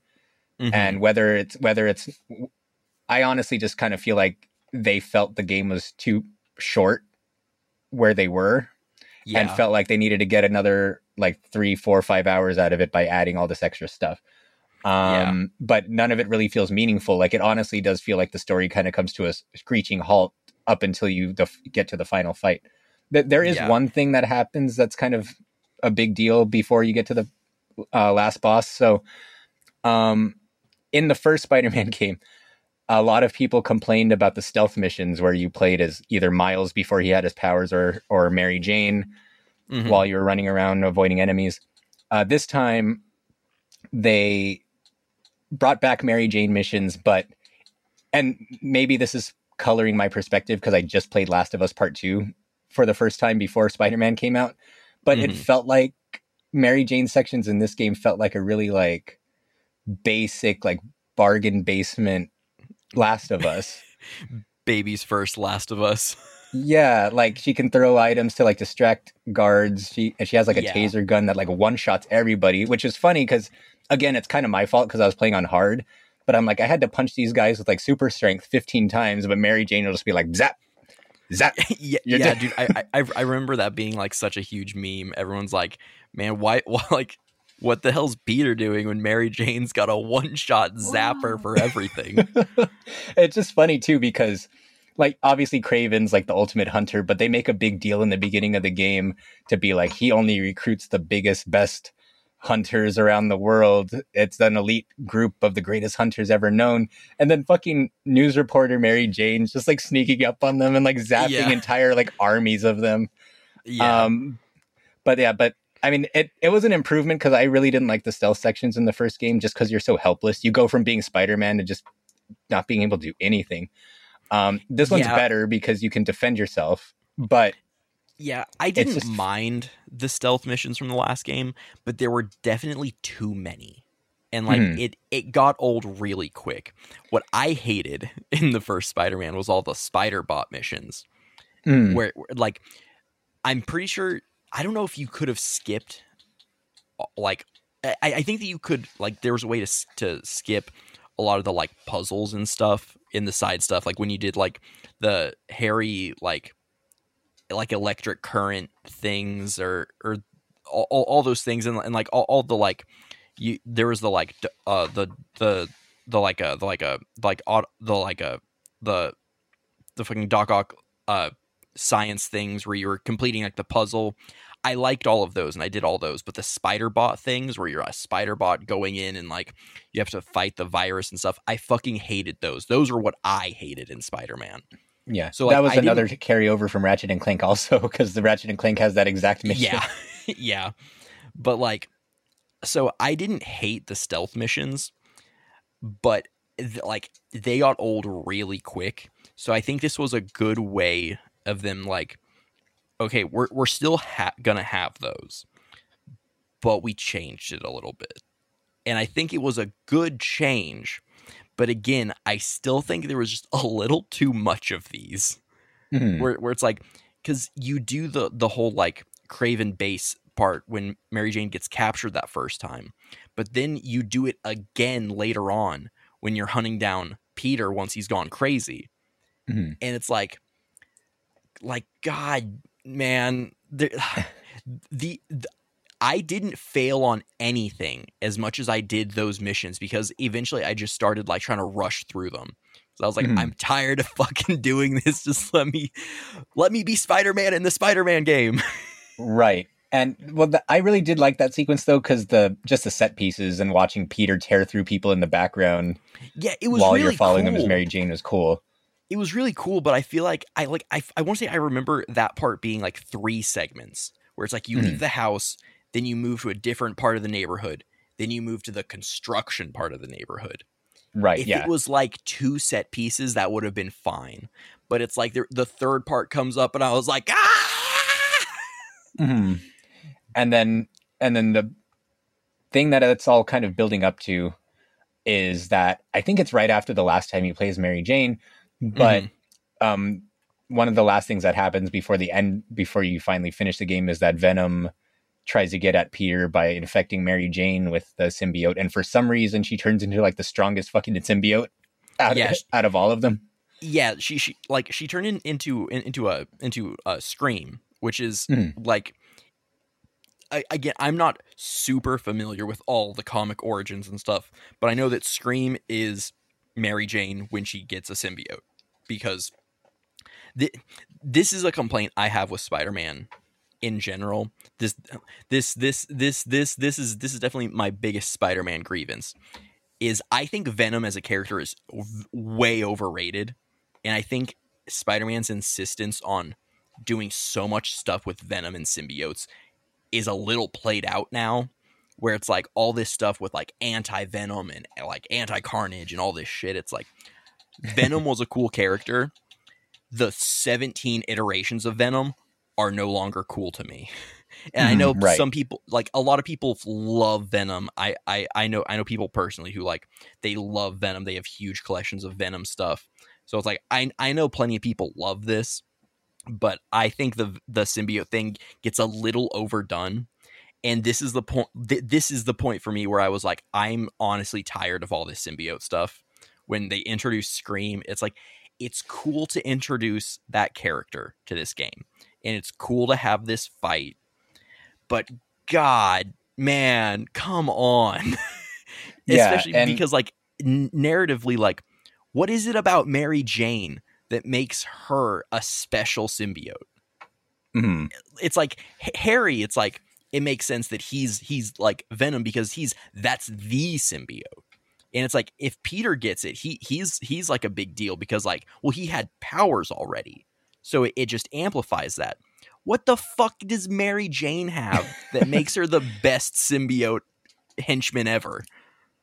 and again like again this is probably my fault because i was playing on hard but i was so upset like i was trying to binge the game while megan was asleep so she didn't have anything spoiled for her so i'm playing Mhm. this game at like two in the morning i'm fucking exhausted i just want to get to the end already and i don't know if it's because i was tired i don't know if it's because she actually is like harder but she i thought i thought she was one of the hardest fights in the game and Her fight was definitely hard, yeah. I- and I was like, dude, I was like, w- like, you said, I was like, she's just a normal person.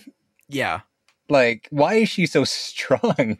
It- It's Uh, it's like by, by this logic, police should also be like Venom bosses. It's like, oh, well, they have a gun, so I bet that makes them stronger, huh? It's like, what Well, does what what is it about Mary Jane? Well, it's- It- I guess it- see, she it- has long hair, so she's able to swing it at you from halfway Yeah. across the stage. Yeah, because because none, none of the other sym- symbiote people you you you fight were, were people that had long hair. right. But but yeah, like some of the some of that Mary Jane stuff is just like, again, it's an improvement over the first game, but I All- I don't know. I like there's all- too much of it, and just where it too- leads to is just bizarre. all this stuff too it makes the whole like carnage thing so weird to me because like this whole like world of venom arc stuff where like venom's taking over the world that feels like that could have been dlc with carnage Mhm. and it's like introducing scream as a character feels like it could have been dlc with carnage i Right. like it really see like the way that they introduce carnage as a character that's obviously going to be in this in the series but they did all this stuff it's like you guys aren't going to make the next game about symbiotes too are you Right. And then that's kind of leading to uh to the end of the game cuz uh like with again, I'm not I'm not super familiar with every I know there's like a lot of weird like storylines from Spider-Man comics that I've never heard of. Like every year or so I'll come across some weird fucking storyline that I never knew existed that sounds fake cuz it's so stupid. Yeah. Like the whole like Gwen Stacy had an affair with Norman Osborn and had a clone baby in secret and stupid shit like that.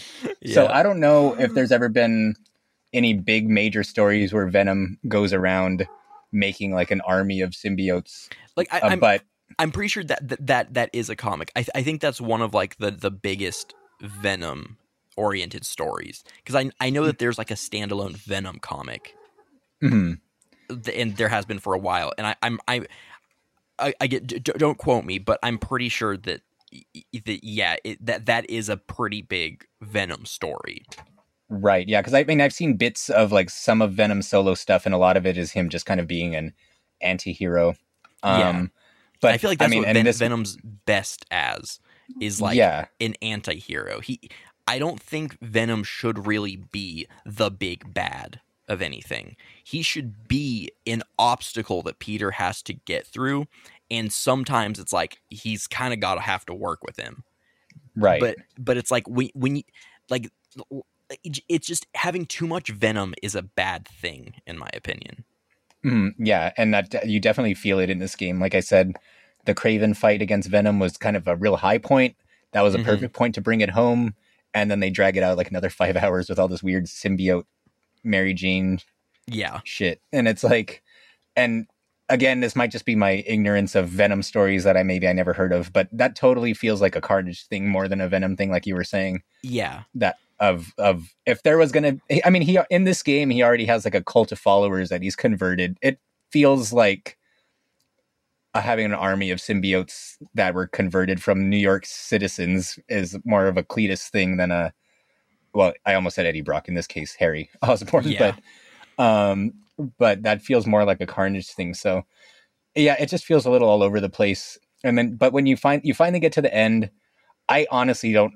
Again, I was it was like three, four a.m. at this point. And I'm exhausted. Maybe I missed something, but eventually they they t- they mentioned it here and there throughout the story, but then they really focus on the idea that once someone's a symbiote host, they're never truly completely free of the symbiote, which Mhm. causes Peter to go through one more transformation where he becomes anti venom, which is, becomes like his final suit, and then he gets his symbiote powers back, but he has control over it. hmm I have no idea how that happened, aside from the vague the piece of the symbiote's always with you no matter what. yeah, I Um, mean, it, it was it was very similar to the whole like uh like Miles unlocking his potential thing, if I remember right, where it's like mhm. it was a similar sort sort of thing where it's like P- Peter had to like I I- like I I don't remember exactly how the segment might have been, but I, I want to say it was another thing where it's like P- Peter's like mentally fighting for a minute in the middle of of a big fight and that's when when it's it, it was that point where like he's going to like city hall or something like that and he's Mhm.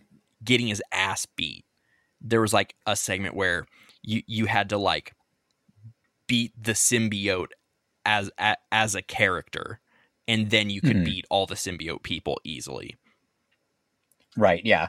And it does give him a power that kills the symbiotes faster, which again, like I alluded to earlier, playing that game on hard, the thing that makes these symbiote enemies especially annoying is that they don't ever like tell you or pull you aside and say, "Hey, use these abilities on these symbiotes." But certain symbiotes can't be hurt by certain things, mm-hmm. and you kind of just had to go by trial and error and figure it out.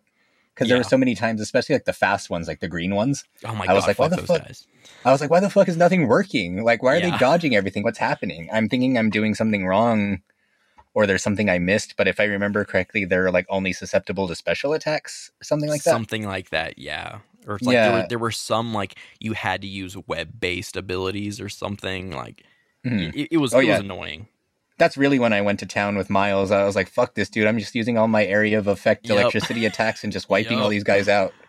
Like, I don't think. I don't think I touched any of the optional symbiote missions with Peter because it was like, no, no, Miles is like made for this shit. He just wipes them out so fast. yeah even though the antivenom suit's supposed to be able to is supposed to be especially strong against them, it was still like Miles that was more effective. But but so yeah, so Peter gets the antivenom suit.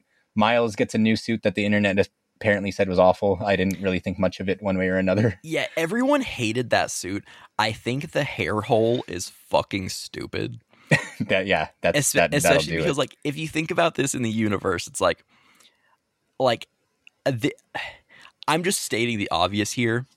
Miles has black person hair. Clearly.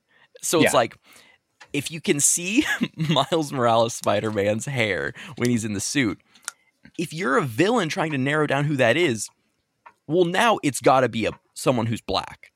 Mhm. and it's like th- then like that that just it feels like such a plot hole where it's like is no one no one's gonna pick up on that huh no Mhm, one's right. no one's gonna be able to use this information to their advantage huh And I guess everybody in superhero stories is kind of an idiot because they never put these pieces together. But I'm also Right. thinking, you see, you see Miles, and like you said, like look at this hair, like it helps you narrow it down. And then who is he always with? Who's also disappearing for long periods of time? yeah Whenever, like who, like Peter and Miles, and that's another thing we didn't really talk about. But in the beginning of the story, they really established that Peter's become Miles' mentor, both as Spider-Man and just as a as a person. mm-hmm. Um, so it's like, oh, Peter's mentoring Miles. Oh, they both always disappear. when shit's happening and then there's two Spider-Men and now this one Spider-Man has Miles' hair sticking out of his mask. Yeah, it's like I feel like the like the the like dean of the school or whatever the hell they they've got to be able to put the pieces together. Like, you know, those two people were missing for a while, Mhm. and this Spider Man has that Morales kid's hair. right. Like, Yeah, the funny thing though is I never really saw people point that out specifically. They it was either like the design of the suit itself or the obvious product placement from his shoes that were like real shoes that were on sale. yeah, man, that doesn't bother me. I don't care. I I think the the like Colgate toothpaste highlight thing. I think that's cool. I think that's a really cool aspect of the suit. That and I, I I hope that they keep that part of it for future iterations because like that is a cool way of like differentiating Miles' suit, at least in the in the Insomniac universe. Because like it, Mhm. it highlights his like electric abilities and like it just makes him visually stand out. The the hair hole is fucking stupid. The shoes, yeah, it's it's annoying. It's stupid, but like man, whatever. Whatever makes the Yeah. money, I guess. I uh, again maybe it was my 4 a.m. delirium, but I honestly didn't think much about it one way or another, except for yes, the hair hole was pretty dumb. But yeah. um, but uh, you they eventually, you know, Peter gets the antivenom suit, Miles gets whatever the fuck his suit is. They decide to have their final showdown with Venom, which they do, and it's like it's a really cool fight where it's kind of like you're switching back and forth between the two of them. Um, there's um, again, it plays a lot into using the pipes to be able to uh, stun Venom. But at this point, he's such a powerhouse. He, for one, he like really towers over both of them. Like he's massive in Mhm. this game. Um, and then there's like two big platforms on like a destroyed building where you're kind of jumping back and forth between those to get away from some of his attacks because some of them are really, some of them pretty much take the, up the entire space. It's it was a really difficult, frustrating fight again on hard um, and at 4 a.m. But it wasn't like my favorite fight, but it was. It did a good job of selling how powerful Venom was, Mhm. and that two Spider Men combined, even with the anti Venom suit, was could like barely beat him. Uh, but yeah, so uh, I don't know what you thought of the fight. I feel like I would have enjoyed it more again if I wasn't playing on hard, and that's my fault. But um, it was like a it was a pretty long fight compared to the rest of them, but it no, yeah, was pretty I- satisfying. Did a good job of showing how powerful this version of Venom was, and like Yeah. they barely beat him. I thought the fight was was pretty fun. Uh, I really like the part where you're playing as Peter, and you have to jump between the like the like stadium and the the like school, the school like gymnasium parts. I like I I'm pretty sure that we forgot to, to mention this, but there was the whole part where you're doing the the segment that where it, it first introduces Harry into the game, and you you guys ride the bicycle and like the the bicycle part's dumb because like I'm Spider-Man. Why am I riding a bicycle through through a neighborhood? Mhm. But I really liked that part. I liked seeing young Peter clearly like right after he got his spider abilities. It's it's cool that like in this in this series where it already established that Peter's been Spider-Man for a while, we do get a chance to see that young Peter, even if it's just for a mission where you're sneaking around janitors and shit. Mhm, I right. really like that, and it, it was it was cool that they used that later on, it for that like emotional connection between the two characters, and I I thought that like that aspect of like jumping from that one arena to another arena to another arena, it's like that was a really cool fight. I thought that was I I mentally kind of think of that as the final fight because that was just a more interesting like arena for it Mhm, whereas right. like the actual final fight ended up being at the Emily May Foundation, and you're just like your your Miles just kind of throwing stuff back at him. Mhm. I again with the overusing symbiote thing, I thought it was wild that they went ahead and did winged Venom, where Venom can Oh, fly right. now. It's like I totally forgot about that, but yeah, that They- was insane. they really just blew their load with Hmm. symbiote stuff in this game and like i just don't get how they're supposed to reintroduce Carnage in this. But actually, now that I say that, uh, I realize I, I have my, my notes from the Insomniac leak in front of me, and it's it's unofficially confirmed that the next game is called Venom Lethal Protector, where I mean, e- even without the leak, it was clear like that Venom section where you're playing as Venom going through Oscorp, that area is very fleshed out and like Venom has a full move set. It's it's clear like they didn't put all that work into just that one like 15 minute segment, right? Mm, right, yeah. Th- th- like it was it's so polished. Clearly they're using that again. So it makes perfect sense that like the the next like the that like Spider-Man 2.5 for for like the the Miles Morales to to to this game is clearly going to be a Venom game. It's weird because I the way the game ends off, like we haven't got to this yet, but you beat Venom and and he goes back to being Harry, who's just a sickly, emaciated l- l- little guy. And uh, and and Norman comes, gets him. He he fucking thinks that that, that the Spider Man did this to him, and like the Spider Man are trying to kill him. Which is really fucking stupid because when he first turned into Venom, Spider Man's there and he's like, "Please save my son." Yeah, And I mean, I guess in his, I guess in his like, I guess deluded mind, it's easier to blame Spider Man than himself. But earlier in the game, he's acknowledging it's his fault and that Harry might need to, be stopped, even possibly by lethal means. And he kind of seems like he comes to terms with that. and, And and, then like when- the the whole time that Venom's around too, like we forgot to mention that like that like Curt Connors Lizard is in the game, and like. wi- Like he he like Kraven's dudes turn him into lizard so Craven can hunt can can can just hunt him down. But like after you get the the like serum or whatever the hell to turn him back into Curt Connors, like the whole time he's like, "Yo, we need to stop this shit. You need to Mhm. like bring Venom here so I can stop this shit. This is bad. This is fucking bad." and it's like like he had to have been communicating that to Norman that like Mm. yo dog this is like he's fucked dude Yeah. And that was the weird part about it. I felt like the ending was a little forced. I mean, obviously now they're moving towards Green Goblin at some point. But Mhm.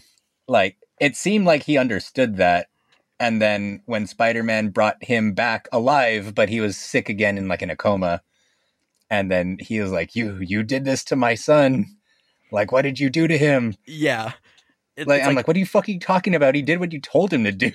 it's like dude look at the building behind us right. like what do you think happened but, but but yeah, but yeah like i all all that happens uh and it's like it, it like i don't know exactly how they're supposed to go now into a venom game because it's like is this i i don't even get how the timeline would work. Because i saying this out loud now i'm thinking like okay what if they like like every other fucking venom story we've ever gotten venom has to fight carnage now like Mhm. i could see that being the setup where where, where, where, where they have the fire cult and, and and carnage shows up and now in the venom game you have to fight carnage like i said because Right. that's how every venom story has to go i guess uh I, I- it's like i don't get where in the timeline that fits unless c- it's like i it's not gonna i don't see how they could give harry the symbiote again and him become venom but he's good now Mhm, or something Be- because it seems like they really took that out of him.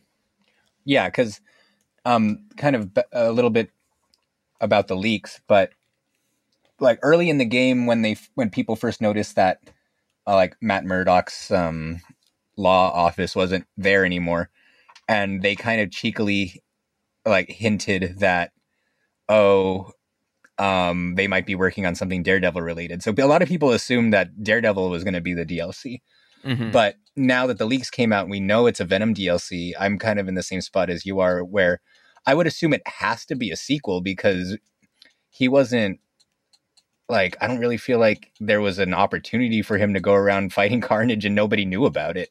But Yeah, at the it- same like- time, how does Harry come back? yeah like the only way i could see them doing it is like oh yeah in that time frame where uh, where the the spider-men are fighting the symbiotes that are taking over new york that whole time venom was fighting carnage. But that still doesn't really make sense because like at the end of the game like cletus kasady hasn't become carnage yet. Mhm, right. so it's like i just i don't get how this timeline is supposed to work out and then like Especially sec- because, like I said in my playthrough, I didn't even do the fire missions until after the story. So Venom was already gone by the time Cletus Yeah. escaped with the symbiote sample. yeah and, and it's like I, I i try i try to think like okay well peter still has his symbiote abilities but like if the game's called venom lethal protector and you're playing as venom it's clearly not going to be peter so like yeah i i don't know what to expect with that and i don't know how they're supposed to spin it into that Right. And then But it makes you wonder if like Miles is going to play a role in this at all cuz like the ultimate like ending and like the new status quo is that throughout the game it's a, a plot thread that like Peter's kind of neglecting Mary Jane. Mm-hmm. So he decides to essentially retire as Spider-Man so he could spend more time with her and officially gives up the mantle to Miles so Miles will be the new like only Spider-Man in New York mm-hmm. while Peter tries to like live and enjoy his life again. Um, so you know, with Ven- if Venom really is like running around New York again, like m- you would assume Miles has to show up at some point. Yeah, yeah. I, I, I, I am excited to see how they do that because, like, obviously, just knowing of its existence doesn't really tell us anything. But Mhm. I mean, hell, for all we know, in all those Insomniac documents, they have a playable build of this game that people are fucking around with. Right? Yeah. no, it's hard to say, but it'll be interesting to see what direction they take it. Uh, Mhm. Were there any other like takeaways that you wanted to make sure to mention? So before we get into like Insomniac leak stuff, where there is a bunch of information about Spider-Man in that, I do have a few more notes of like little things I I noticed. Um, one thing I wrote down, uh, I don't. So both of us platinumed this game, so you obviously Mhm. got every trophy. The Splat trophy made me actually laugh out loud because I hadn't looked through the trophy list. If uh, it like Splat was one where you just you fall from a great height and just eat shit, and you do that and it pops a trophy. So I was trying to do the trophy where you do like 30 air tricks before hitting the ground. I at first misunderstood that trophy as you have to do like you the way you do it is you do it like while swinging. You don't have to do 30 tricks in a row. but I was trying to do it 30 tricks in a row. So I went to there's one building that I remember is in the like kind of southwest part of the map that was like the biggest tallest building I could find. It wasn't like Avenger Tower or anything. It was like it was even bigger. It was the tallest building I could find where I went up there and I did a big jump trying to get as much air as I can. Then I just started fucking spinning and I I didn't have my camera set to where I could see how far I was from the ground because I figured I had plenty of room Uh-huh. and I'm just fucking spinning and and then it pops a trophy for splat. I I laughed out loud because that was so funny. There's something that hits just right about when there's like some kind of joke trophy that you get by accident. Yeah, it's so good. Yeah. But uh No, did I I, I don't know like as far as like trophies go, were, were there any that really stood out to you? Um, not that I could think of. There was the baseball one that was really confusing to me. Do yeah, that was a weird one. Like so when I platinumed the first Spider-Man game, uh I when I first played it, I didn't really care about trophies, so I didn't really pay attention to them.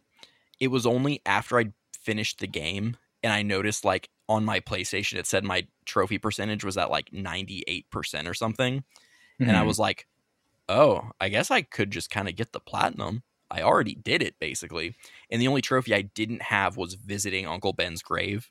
So I literally just had to open the game up, run run to the graveyard and just get the trophy. But I I didn't want Spider-Man to be my first platinum because Shadow of the Colossus is my favorite game of all time. So I I marathon played nothing but Shadow of the Colossus for like a week, getting the platinum for that. Then I reinstalled Spider Man, went to the graveyard, pop, popped the trophy. So I got like my first two platinums in the same day. Oh, dope.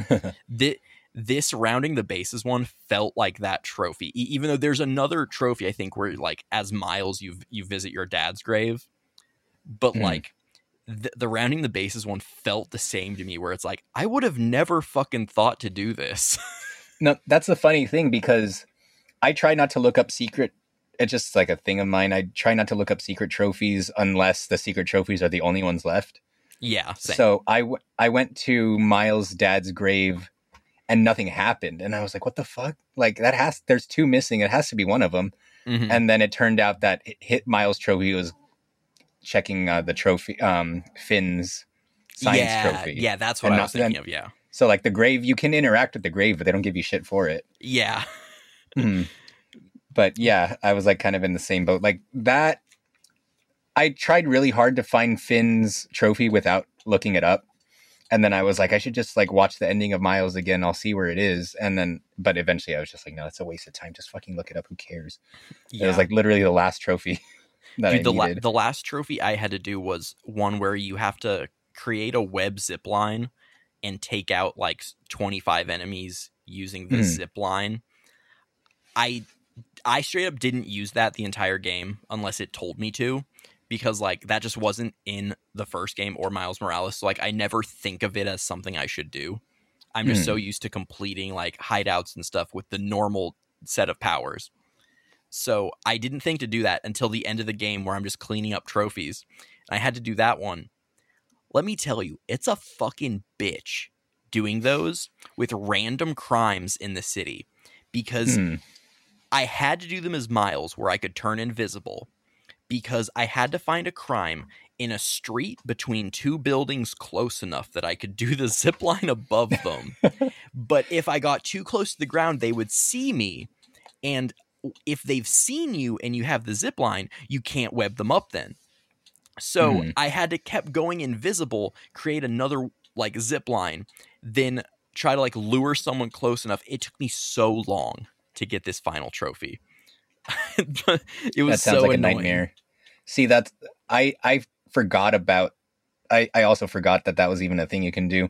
But I was looking over the trophy list just to make sure there wasn't something I missed, and I think I had like three more Kraven hideouts left when I noticed that one, and I was like, Mm. let me do that now before I Yeah. have nothing to do them. Yeah, that would uh, that would definitely be the easier way to do it. Yeah, but um, Um, other th- other than that, I don't know if anyone really had a lot of trouble with it, but I had a lot of fun doing the one where it was basically fly from one end of the city to the cool, other yeah. without without touching the ground. Yeah, that one was really Um, fun. And but yeah, those are probably the ones that stood out to me. So, so uh, some other random notes I have. Uh, I really noticed that there's a lot of unique graffiti all over the city. Mhm. I don't know if that's anything you paid attention to, but it's like I, when I would just be like running around, I just would notice like a cool mural up on a wall, and it's like, it it never brings attention to these things, and they're they're, but they're really well done, and they're, like it it just really added to like fleshing the world out.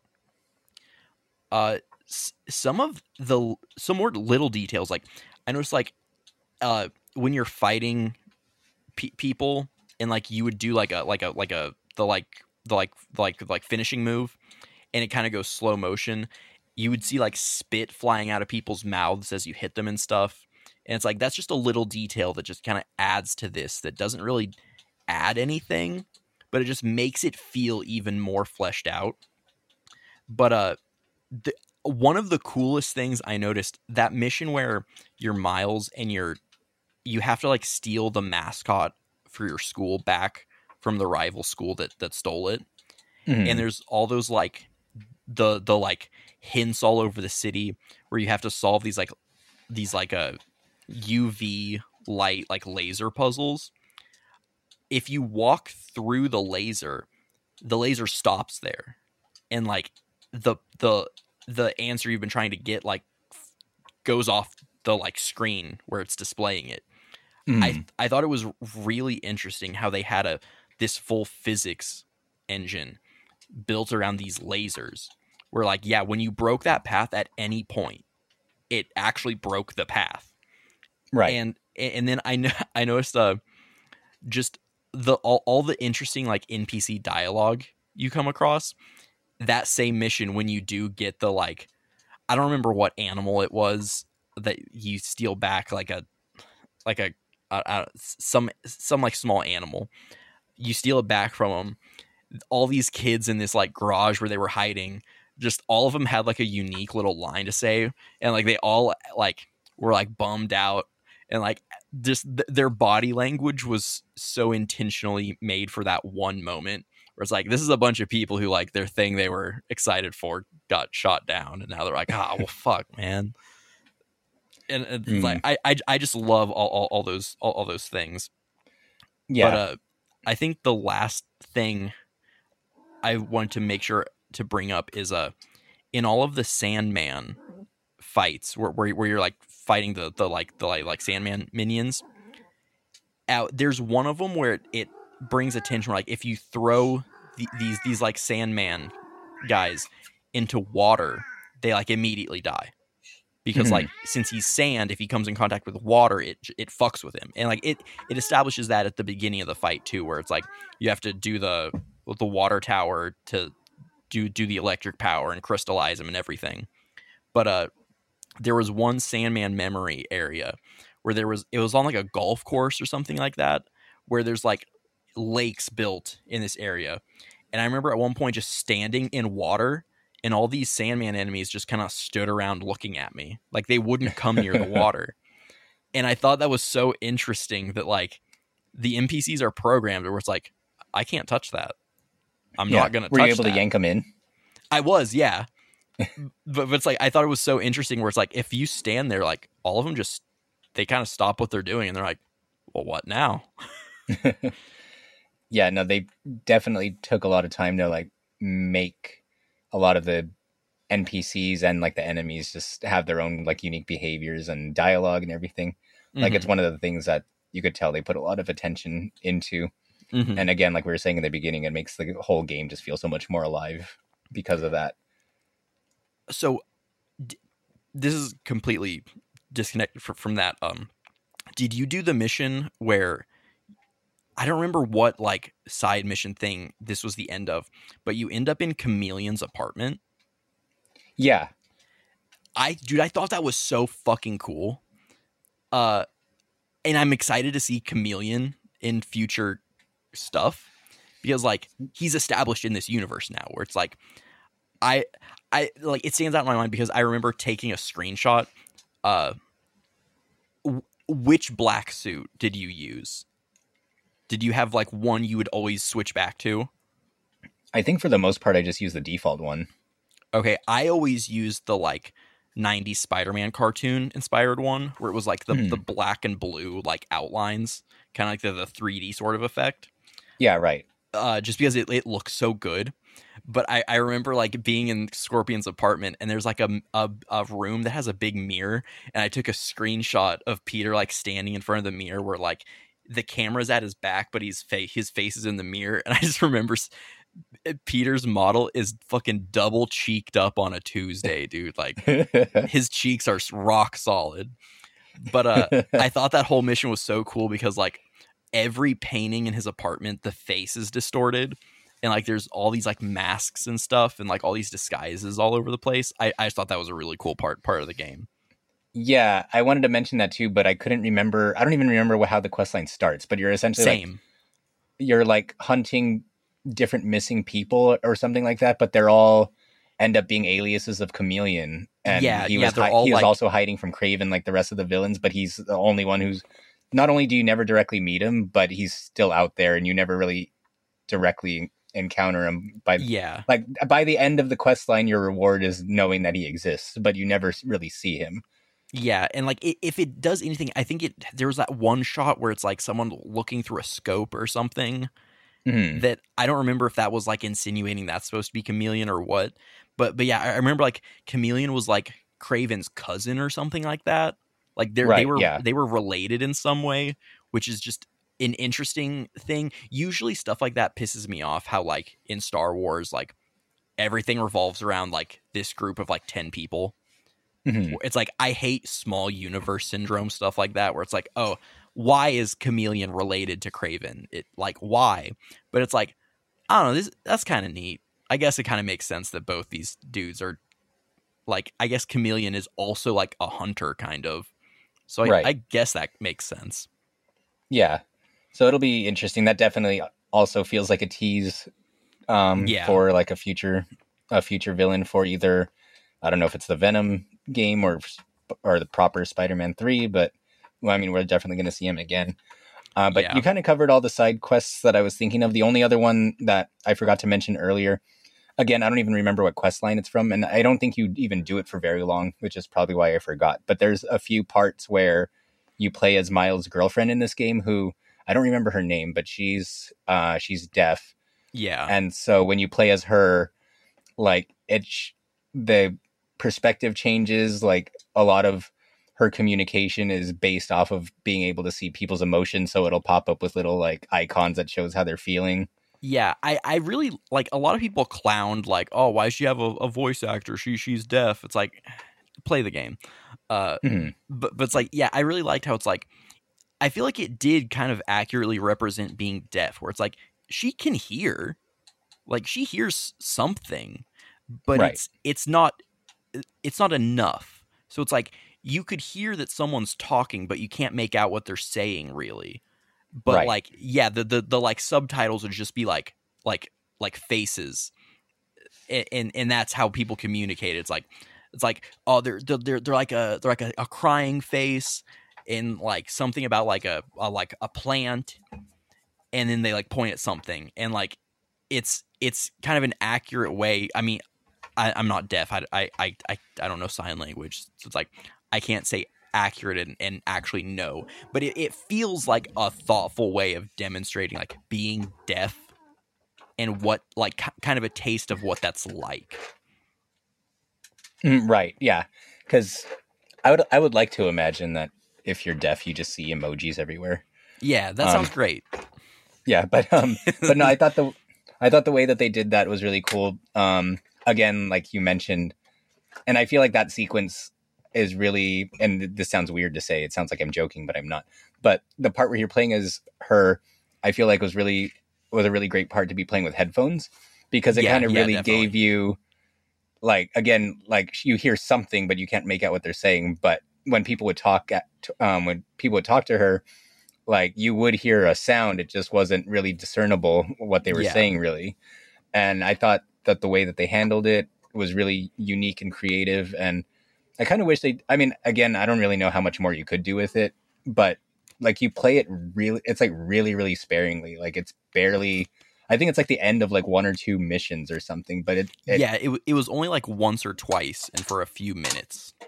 It like I guess those kind of fit in that category of like what the stealth missions were.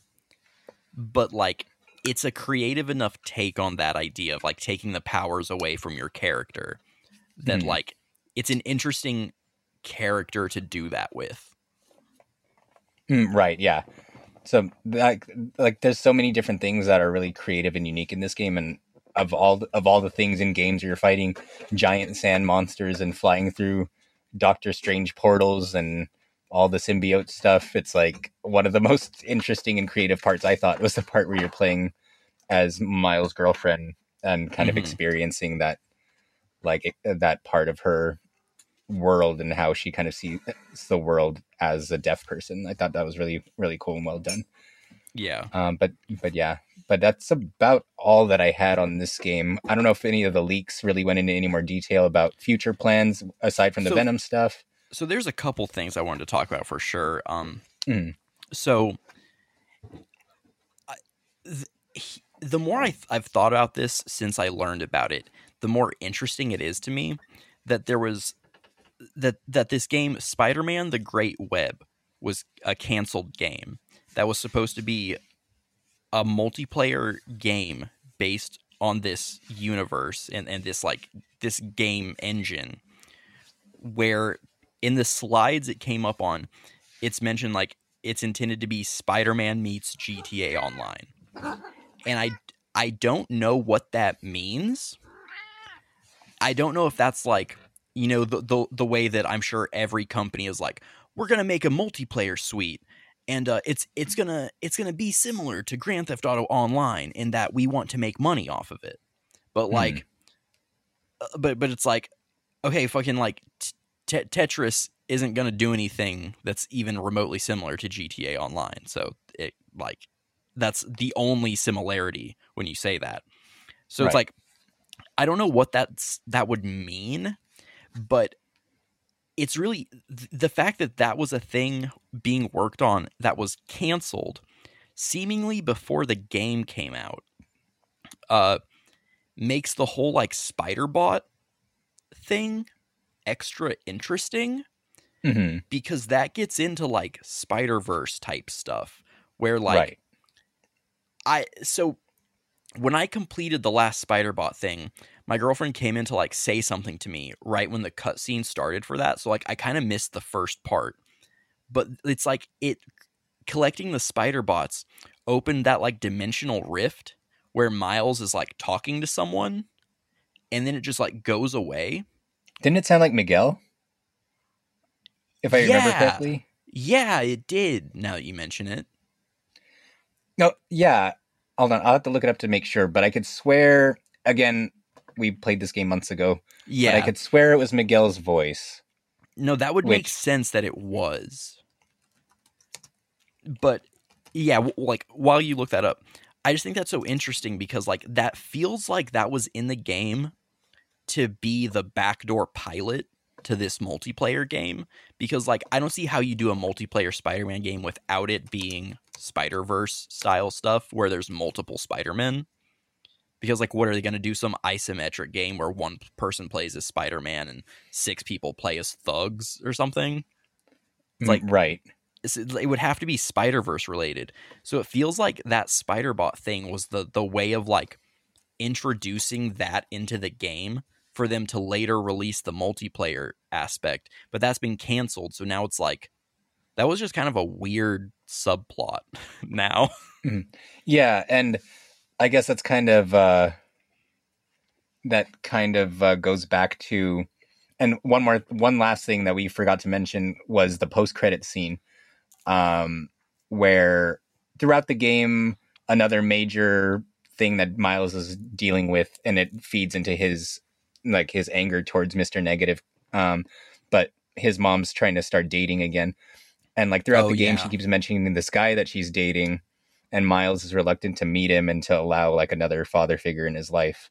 Um, so when at the post credit scene, when he's finally come to peace with everything, they come over for dinner, and uh, it turns and when he introduces um, himself, he brings his daughter with him and introduces her as Cindy Moon, who of course um, in the comic books is Silk, another um, another spider hero. yeah. So- do do you know anything about that character? Not too much. I Okay. know a little bit. The little bit that I do know is just because I'm like uh, I'm. I don't know if the video is going to get posted, but I'm wearing my Gwen sweater. I'm like obsessed with Gwen. Um, all versions of her, really. But Gwen is um, best girl. I I agree. yeah, no, I love Gwen. So like, there was like when Spider when the first Spider Verse movie became really big, there was news that after like the whatever Miles movies are wrapped up, that they're working on like a all like female Spider Verse movie that was going to feature like Gwen and uh, Silk and Spider Woman and all that. Mm. And so I was re- I was like reading little bits about like kind of the differences between the characters and what makes her unique and that kind of thing. But outside of like really brief like tidbits, I really know nothing about the character. Yeah, same. Like I like that credits that post credit scene happened and I was like, okay, that character's clearly someone important. It it it was this game's version of like Yuri becoming Wraith thing where it's like at the end of the Spider-Man DLC, I was like, okay, this is clearly a story thing. Is Yuri someone from the comics? And I looked it up and I remember th- like reading like, huh, Wraith. Okay and then like that information just like left my mind until I saw her on screen. but this was a similar thing where it's like that credit scene played, and I was like, "Huh, Cindy Moon, that's clearly someone."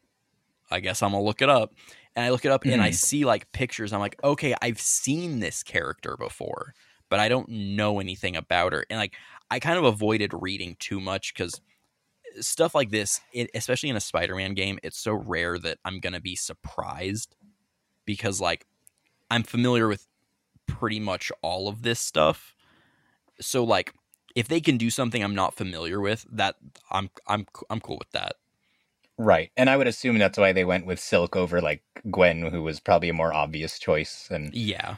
um, which kind of sucks for me because I was looking forward to playing as her in one of these games someday. But I mean, at the very least, uh, we'll probably at least get a, a skin, like a suit. So Yeah, probably. Uh, yeah. Um, but that's interesting. I had no idea about that canceled game because you would think, yeah, you would think that it would just be mostly people playing as like spider people, right? And at this Yeah. point, because of Spider Verse, so many different ones have kind of bled into like pop culture now yeah. to where it's a lot more than just Peter. It's a lot more than just Peter and Miles too. It's like at Yeah. this point, I feel like anyone would see Gwen or or like one of these weird offshoots from Spider Verse or like Miguel, and they'll be instantly recognizable. So yeah, it would be interesting it's like, to see what direction they would take that. yeah, at this point, like every iteration of Spider-Man, like people are pretty familiar with. Like people know Scarlet Spider, people know Spider-Man 2099, and people like understand that like these are all separate people now. So it would make sense that there would be a mul- like a multiplayer game. I I know we mentioned this on the main show for sure, but like it's interesting too that like there was never a multiplayer part of this game. How you could hmm. play with a friend where like you're p- just playing the story as Peter and Miles. Right. It- and like- yeah, I feel like that was a. I I know why they didn't because of the way that they did the story, but I feel I did feel like that was a pretty big missed opportunity. like how, how did how did all the like like like like be be better together marketing get through to like the final stages and no one point out like you think people are gonna take this as this is a multiplayer game hmm right. And that's one of the cool things too. Like we mentioned it on the main show, but not today. But like randomly when you're in fights, like if you're playing as Peter, Miles might swing in and help you, H- Harry Uh, even swings in or, or like or like or like like or even Yuri game- too. yeah Yuri will show up Yeah. So like the way that like there's like hints of like what a multiplayer thing would look like, but never without with an actual like multiplayer mode. yeah So I mean, now that they're apparently because nobody believes that Peter is permanently retired. So at this No, point, you eh, eh, potentially It's like Yeah. I expect entirely like the I be, before the before the leaks, I didn't necessarily think Venom was going to be the the like 2.5 game. I definitely expected it to be like some some sort of thing where like this is going to be another Miles centric game where it's like it's going to be some more like minor stories with Miles or something or maybe some other character that uh they haven't really introduced yet but like it's it's clear there's going to be another Spider-Man game. They they hint that like the the like like a like G serum for Norman where it's like clearly a goblin serum and like hinting at like bringing back Doc Ock in in in a future game. It's like it's clear they're setting up a third game, which I mean is in the Insomniac leaks confirmed. It's going to be Venom, Lethal Protector, then Wolverine, then Spider-Man Three. So it's like Mhm. it it follows the exact trajectory I think everyone expected. But yeah, I I just assumed like it's probably going to be a thing where Miles is the main character for the game, but then for like a final boss, like when you're fighting Norman or something at the end of the game, it's going to be a thing where it's like Miles has been dealing with this and he calls in Peter for the end and like the end of this whole game series is like eh, they're going to come together again or something. Mhm. Yeah, and that just makes me think too because, like, you know, you'll have Peter's going to obviously come back at some point. You have Miles. You apparently have Silk, um, which I'm assuming she's going to be playable because why tease another spider person if they're not going to be playable? And It's then, like- it, it in, in in the leaks too like it's listed like venom lethal protector wolverine spider-man 3 another ratchet game then x-men or like X Men Two, if you would consider Wolverine X Men One. Then after that, it's new IP, then another X Men game, then another new IP. And I don't know if Hmm. that if that's the same IP or if that's two different IPs. It's probably the same, but I wonder too. Like, I wonder could that be like, are they going to make an- another like kind of Marvel spin-off series with Silk or something? Right. I don't know Yeah. if, if if that would necessarily be considered new IP or not. But I, I mean, right. I could see it being considered a new IP. Yeah. If they're not going to label it Spider-Man Four or whatever, I could see them internally calling it something different. Um, yeah, but yeah, and I just feel like I hope that they find even if it's just like bullshit side missions or something. I feel like I really want them to figure out some way to do multiplayer because at this point, you know, you're going to have Peter in some way, shape, or form, obviously, Mhm. Miles, and then Silk, and then whatever happens in the Venom DLC, potentially Venom's out there hmm like playing superhero or whatever. So and that's it's like, how long can you keep adding? Like like What's that, like that like all, all that's assuming they don't touch Spider Verse stuff too, where they introduce even more Spider Men.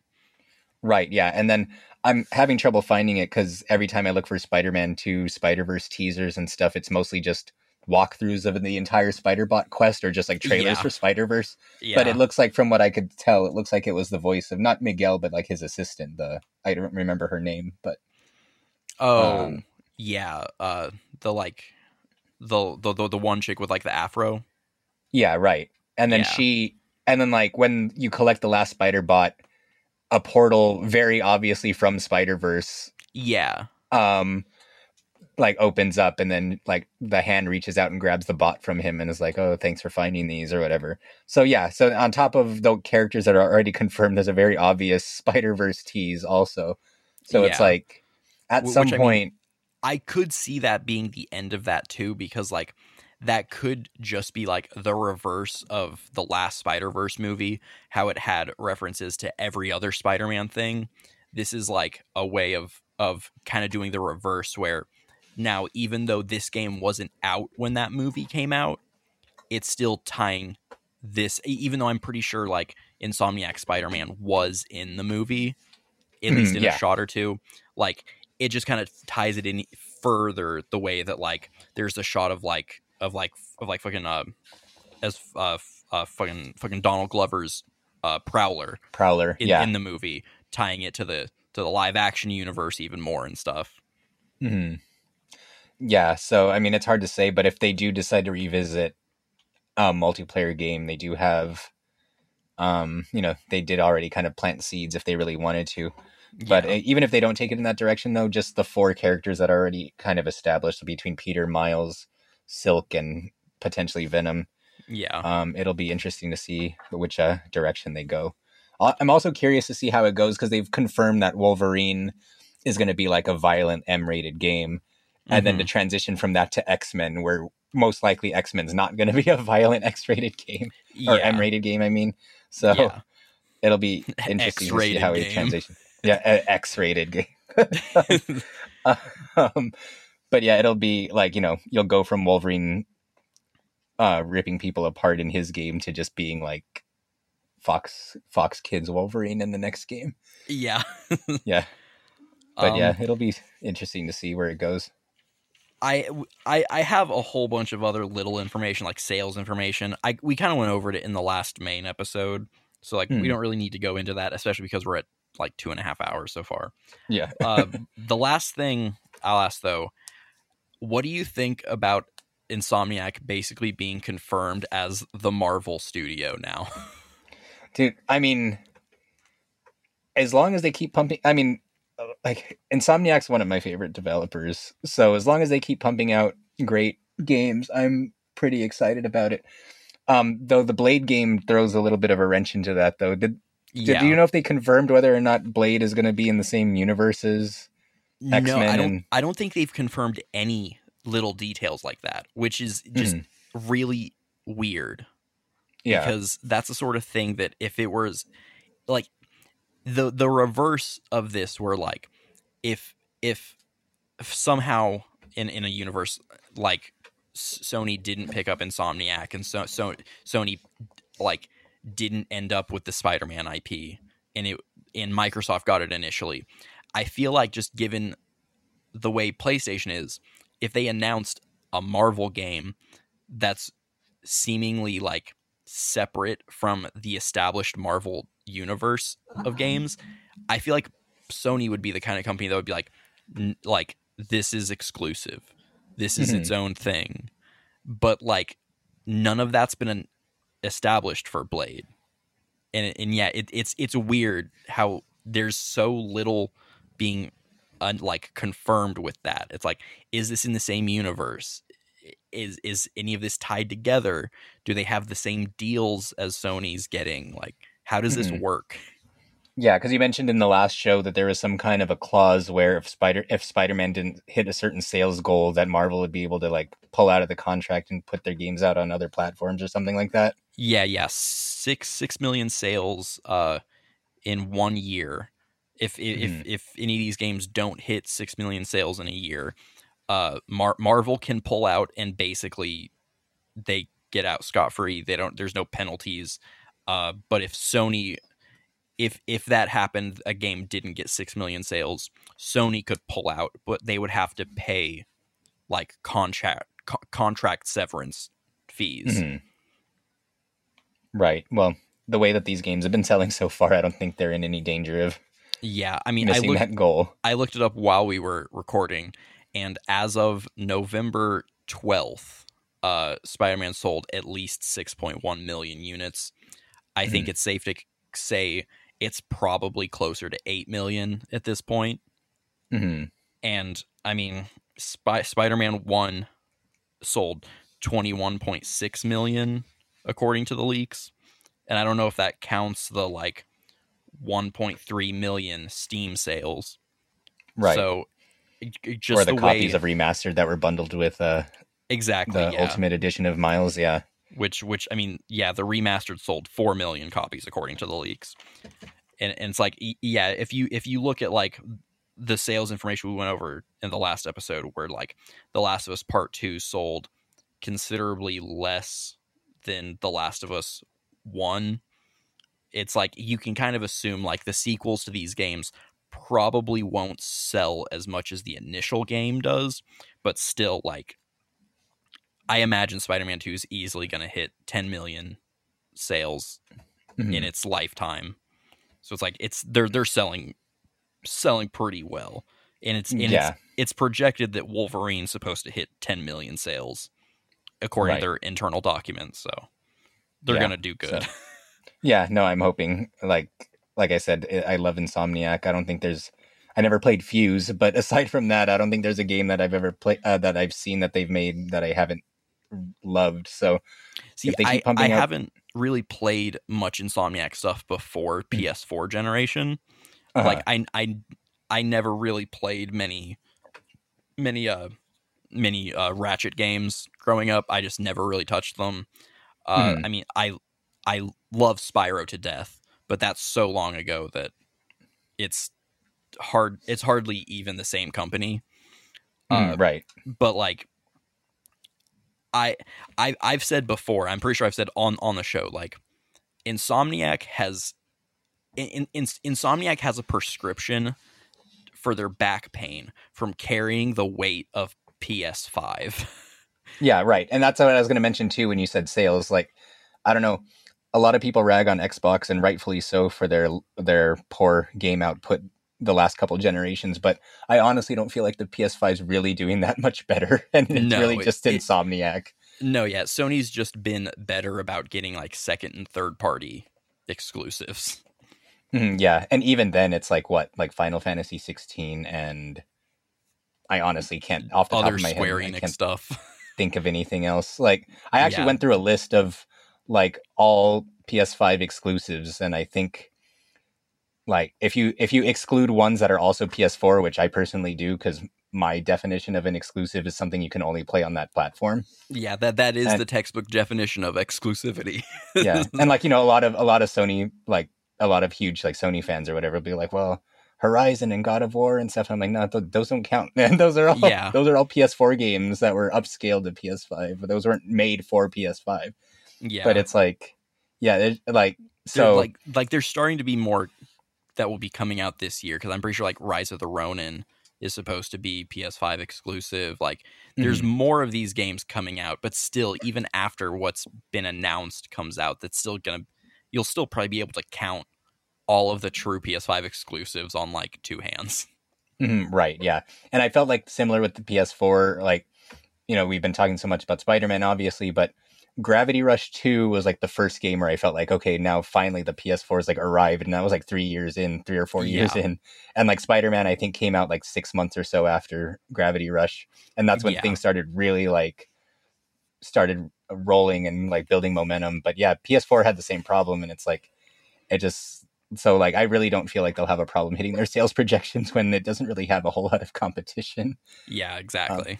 Aside and that's aside from it also being a great game that's 100% worth your time and 100% worth picking up even if there were a hundred other exclusives fighting for your attention but Yeah, it's, Um, it's like I, a part of me's bummed that Insomniac is basically just Marvel, the game studio now, because like I like like Ratchet and Clank Rift Apart was a genuinely fantastic game, and like I I really enjoyed that even not being a Ratchet fan.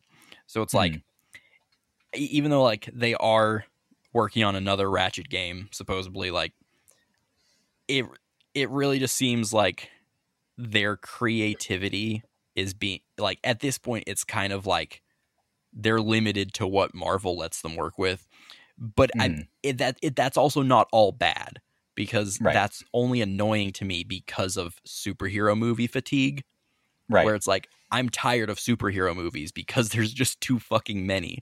That doesn't Right. quite exist in games yet. I just kind of feel that because it's Marvel.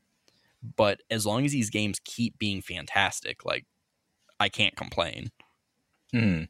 yeah and that's kind of how i feel too i was actually thinking about the superhero fatigue thing with the movies where i feel like almost the superhero games are kind of booming right now while the movies are kind of declining Yeah. and it's really off the backs of games like spider-man Yeah. Um, but yeah, I mean, it sucks because like as much as I love Insomniac, they do usually get stuck on like one thing. So, like it was Yeah. Sp- Spyro one, two, and three was all they worked on for a while, and then um, Ratchet and Clank was their next thing, and then and they, they, worked on Ratchet, Ratchet, and Clank. games. And, I think like the PS2 and like PS3 generation, it was like all they worked on was Ratchet, if I remember correctly. I think And so. then- yeah. and then like they and then in the PS4 and like Xbox One generation they tried to branch out and they made Sunset Overdrive on which was an Xbox exclusive at the time yeah and then they made and Fuse all which is those- like a all those yeah. failed VR games. right and then they made that Fuse sold which four I, copies. yeah like they went into like they started kind of branching out and experimenting and then that was when um like Fuse I know nothing about it and I don't know if it's any good or not no one ever talks about it so I'm assuming it's either not either not good or no one really heard of it but hmm either way, like you know, Sunset Overdrive and Fuse, and then all their smaller projects were coming out, and then um, for other platforms, and then Sony freaked out and bought them. So now Yeah. they they went back to being the Ratchet studio, and then now they're the Marvel studio that kind of makes Ratchet games sometimes. Yeah. Um, but I mean, the one thing is that even with the games that like, even just going back to Spyro, I never played Spyro two and three. I only played one. It wasn't until like the remastered collection where I played two and three finally. And two and Honestly, three- same. I the only experience with Spyro 2 I ever had was a demo disc. So I Mhm. only ever played the lava level Right. because that that was on the demo disc, but like I didn't play anything else from that game and I've never played Spyro 3 at all. I I'm in the process of platinuming Spyro 2, but Mm-hmm. like that's kind of my like that's the game I like when I'm tired of other stuff, I know Spyro 2 is going to be there for me. and like I Mhm, can just right, keep coming yeah. back every few months and play play a handful of levels then get into something else. Right. And you know, that's the thing about them too, is like they you know, they'll make the same game they'll make the same like game series repeatedly, but they usually switch it up enough to where it doesn't feel like you're just playing more of the same. Like I was Yeah. surprised that like Spyro 3 felt so different from 1 even though it only released at the time like 2 years apart Yeah. with part 2 in the middle. Like a lot of the Ratchet games, like it's not it's not always a positive change because like Ratchet deadlocked when back when everything had to be edgy and they turned tried to turn Ratchet into like a fucking like murder, like a murder arena game where they, it, it was like a death game where Ratchet was separated from Clank because Clank was seen as too kitty or whatever, and yeah, he was like fighting for his life in a death arena. Like the, the innovation isn't always a hit, but they're always trying to find ways to make the games feel new. So as long as they can keep that up with Spider-Man, they'll obviously have a different approach with Wolverine and seeing what they do with X-Men. I mean, I feel like it's pretty exciting, even though, yeah, I agree that it would be nice to see them branch out into brand new things, but also just from their history, they don't usually branch out to new things. They usually stick with one thing for a very long time. Yeah, that that that is definitely true. Mm, yeah. But was there anything else you wanted to mention before we start trying to wrap up? I don't think so. I think I think that's about it. Mm, yeah. So we sounds like we have a lot of Marvel to look forward to. So yeah, definitely. Venom. Yeah. So so yeah, Venom looks like it's up next. Um, then obviously Wolverine, and then we'll see how the leaks pan out from here. So, and, and, uh, but yeah, at at in like at the rate that the Spider-Man games sell, if Wolverine sells to the same degree, I imagine Insomniac's going to get more Marvel properties after that. This is mm, this right. is all just what's confirmed already through like 2035, through like 2038 right. or something like that. Right. And then if Blade ends up like Redfall, then then Insomniac's really going to be the only They're ones. definitely going to get them all. yeah, right. But yeah, but I think that should be about it. Um was there anything else or you feel like you covered everything you wanted to talk about? Yeah, I I, I think I think we covered just just about everything.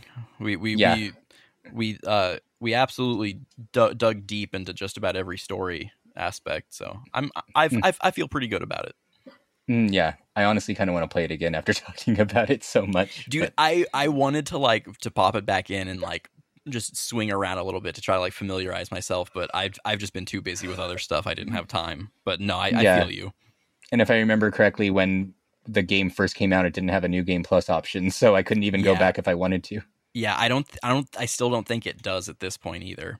Oh god. I, I, what what what I might end up doing is popping Miles Morales back in and, and do the do like I, I I know that there was like a handful of trophies that like you have to pl- do a second playthrough to get them. So it's like I'm I might I might platinum Miles Morales now that that we that we've hyped up these games so much. yeah, sure. Yeah, I might do the same. Those they're always a blast. But uh, but yeah, we'll go ahead and wrap it up. Uh, is there anything else you wanted to add, or do you want to let everyone know where they can find you? Um, no, yeah, that, that's pretty much it. Uh, if if you're if you're interested, uh, I'm always uh, I'm always well, I'm, I would not say always posting on Instagram. I'm always on Instagram as uh, at mmry.crd memory card. Uh, I, I I just released some Ghost in the Shell tapes that sold out, but I I I can tell this story on the ne- on the next actual show, but like I fucked up a bunch of prints, so I have half the the run that I wasn't able to actually sell because I ran out of labels. But I'll have a lot more Ghost in the Shell tapes soon. I have Mizzurna Falls, this obscure PS1 game. I have tapes for that coming soon. I have all sorts of weird niche things like that. Mm-hmm. And then yeah, and then I don't sell anything, but I am on social media and all gaming platforms and streaming platforms at Inu Joshua. So if you guys want to kind of keep in touch with us, if you want to make sure to check out the main show's account, we're at Dynamic Resolution. Um, just make sure to hit us up. Let us know what you think. Let us know about anything we might have missed, any other points you might want to bring up, anything you agreed or disagreed with. We'd love to hear it. But yeah, otherwise, yes, we'll st- straight up anyone out there, if you want to talk about this game, feel free to DM me because I'll talk about this game, dog. yeah, if you couldn't tell, we could both talk about this game for a while. So, like before uh, we started recording, I was like, "This is going to be like an hour long show or something," and we're at two and a half hours. Uh, so yeah, so if it's anything you guys want to add, make sure to hit us up. Let us know. But otherwise, we'll see you again on the main show. And then if you guys like these specials, we'll try to do these more often too. But until next time, thanks, and we'll see you next time. Bye.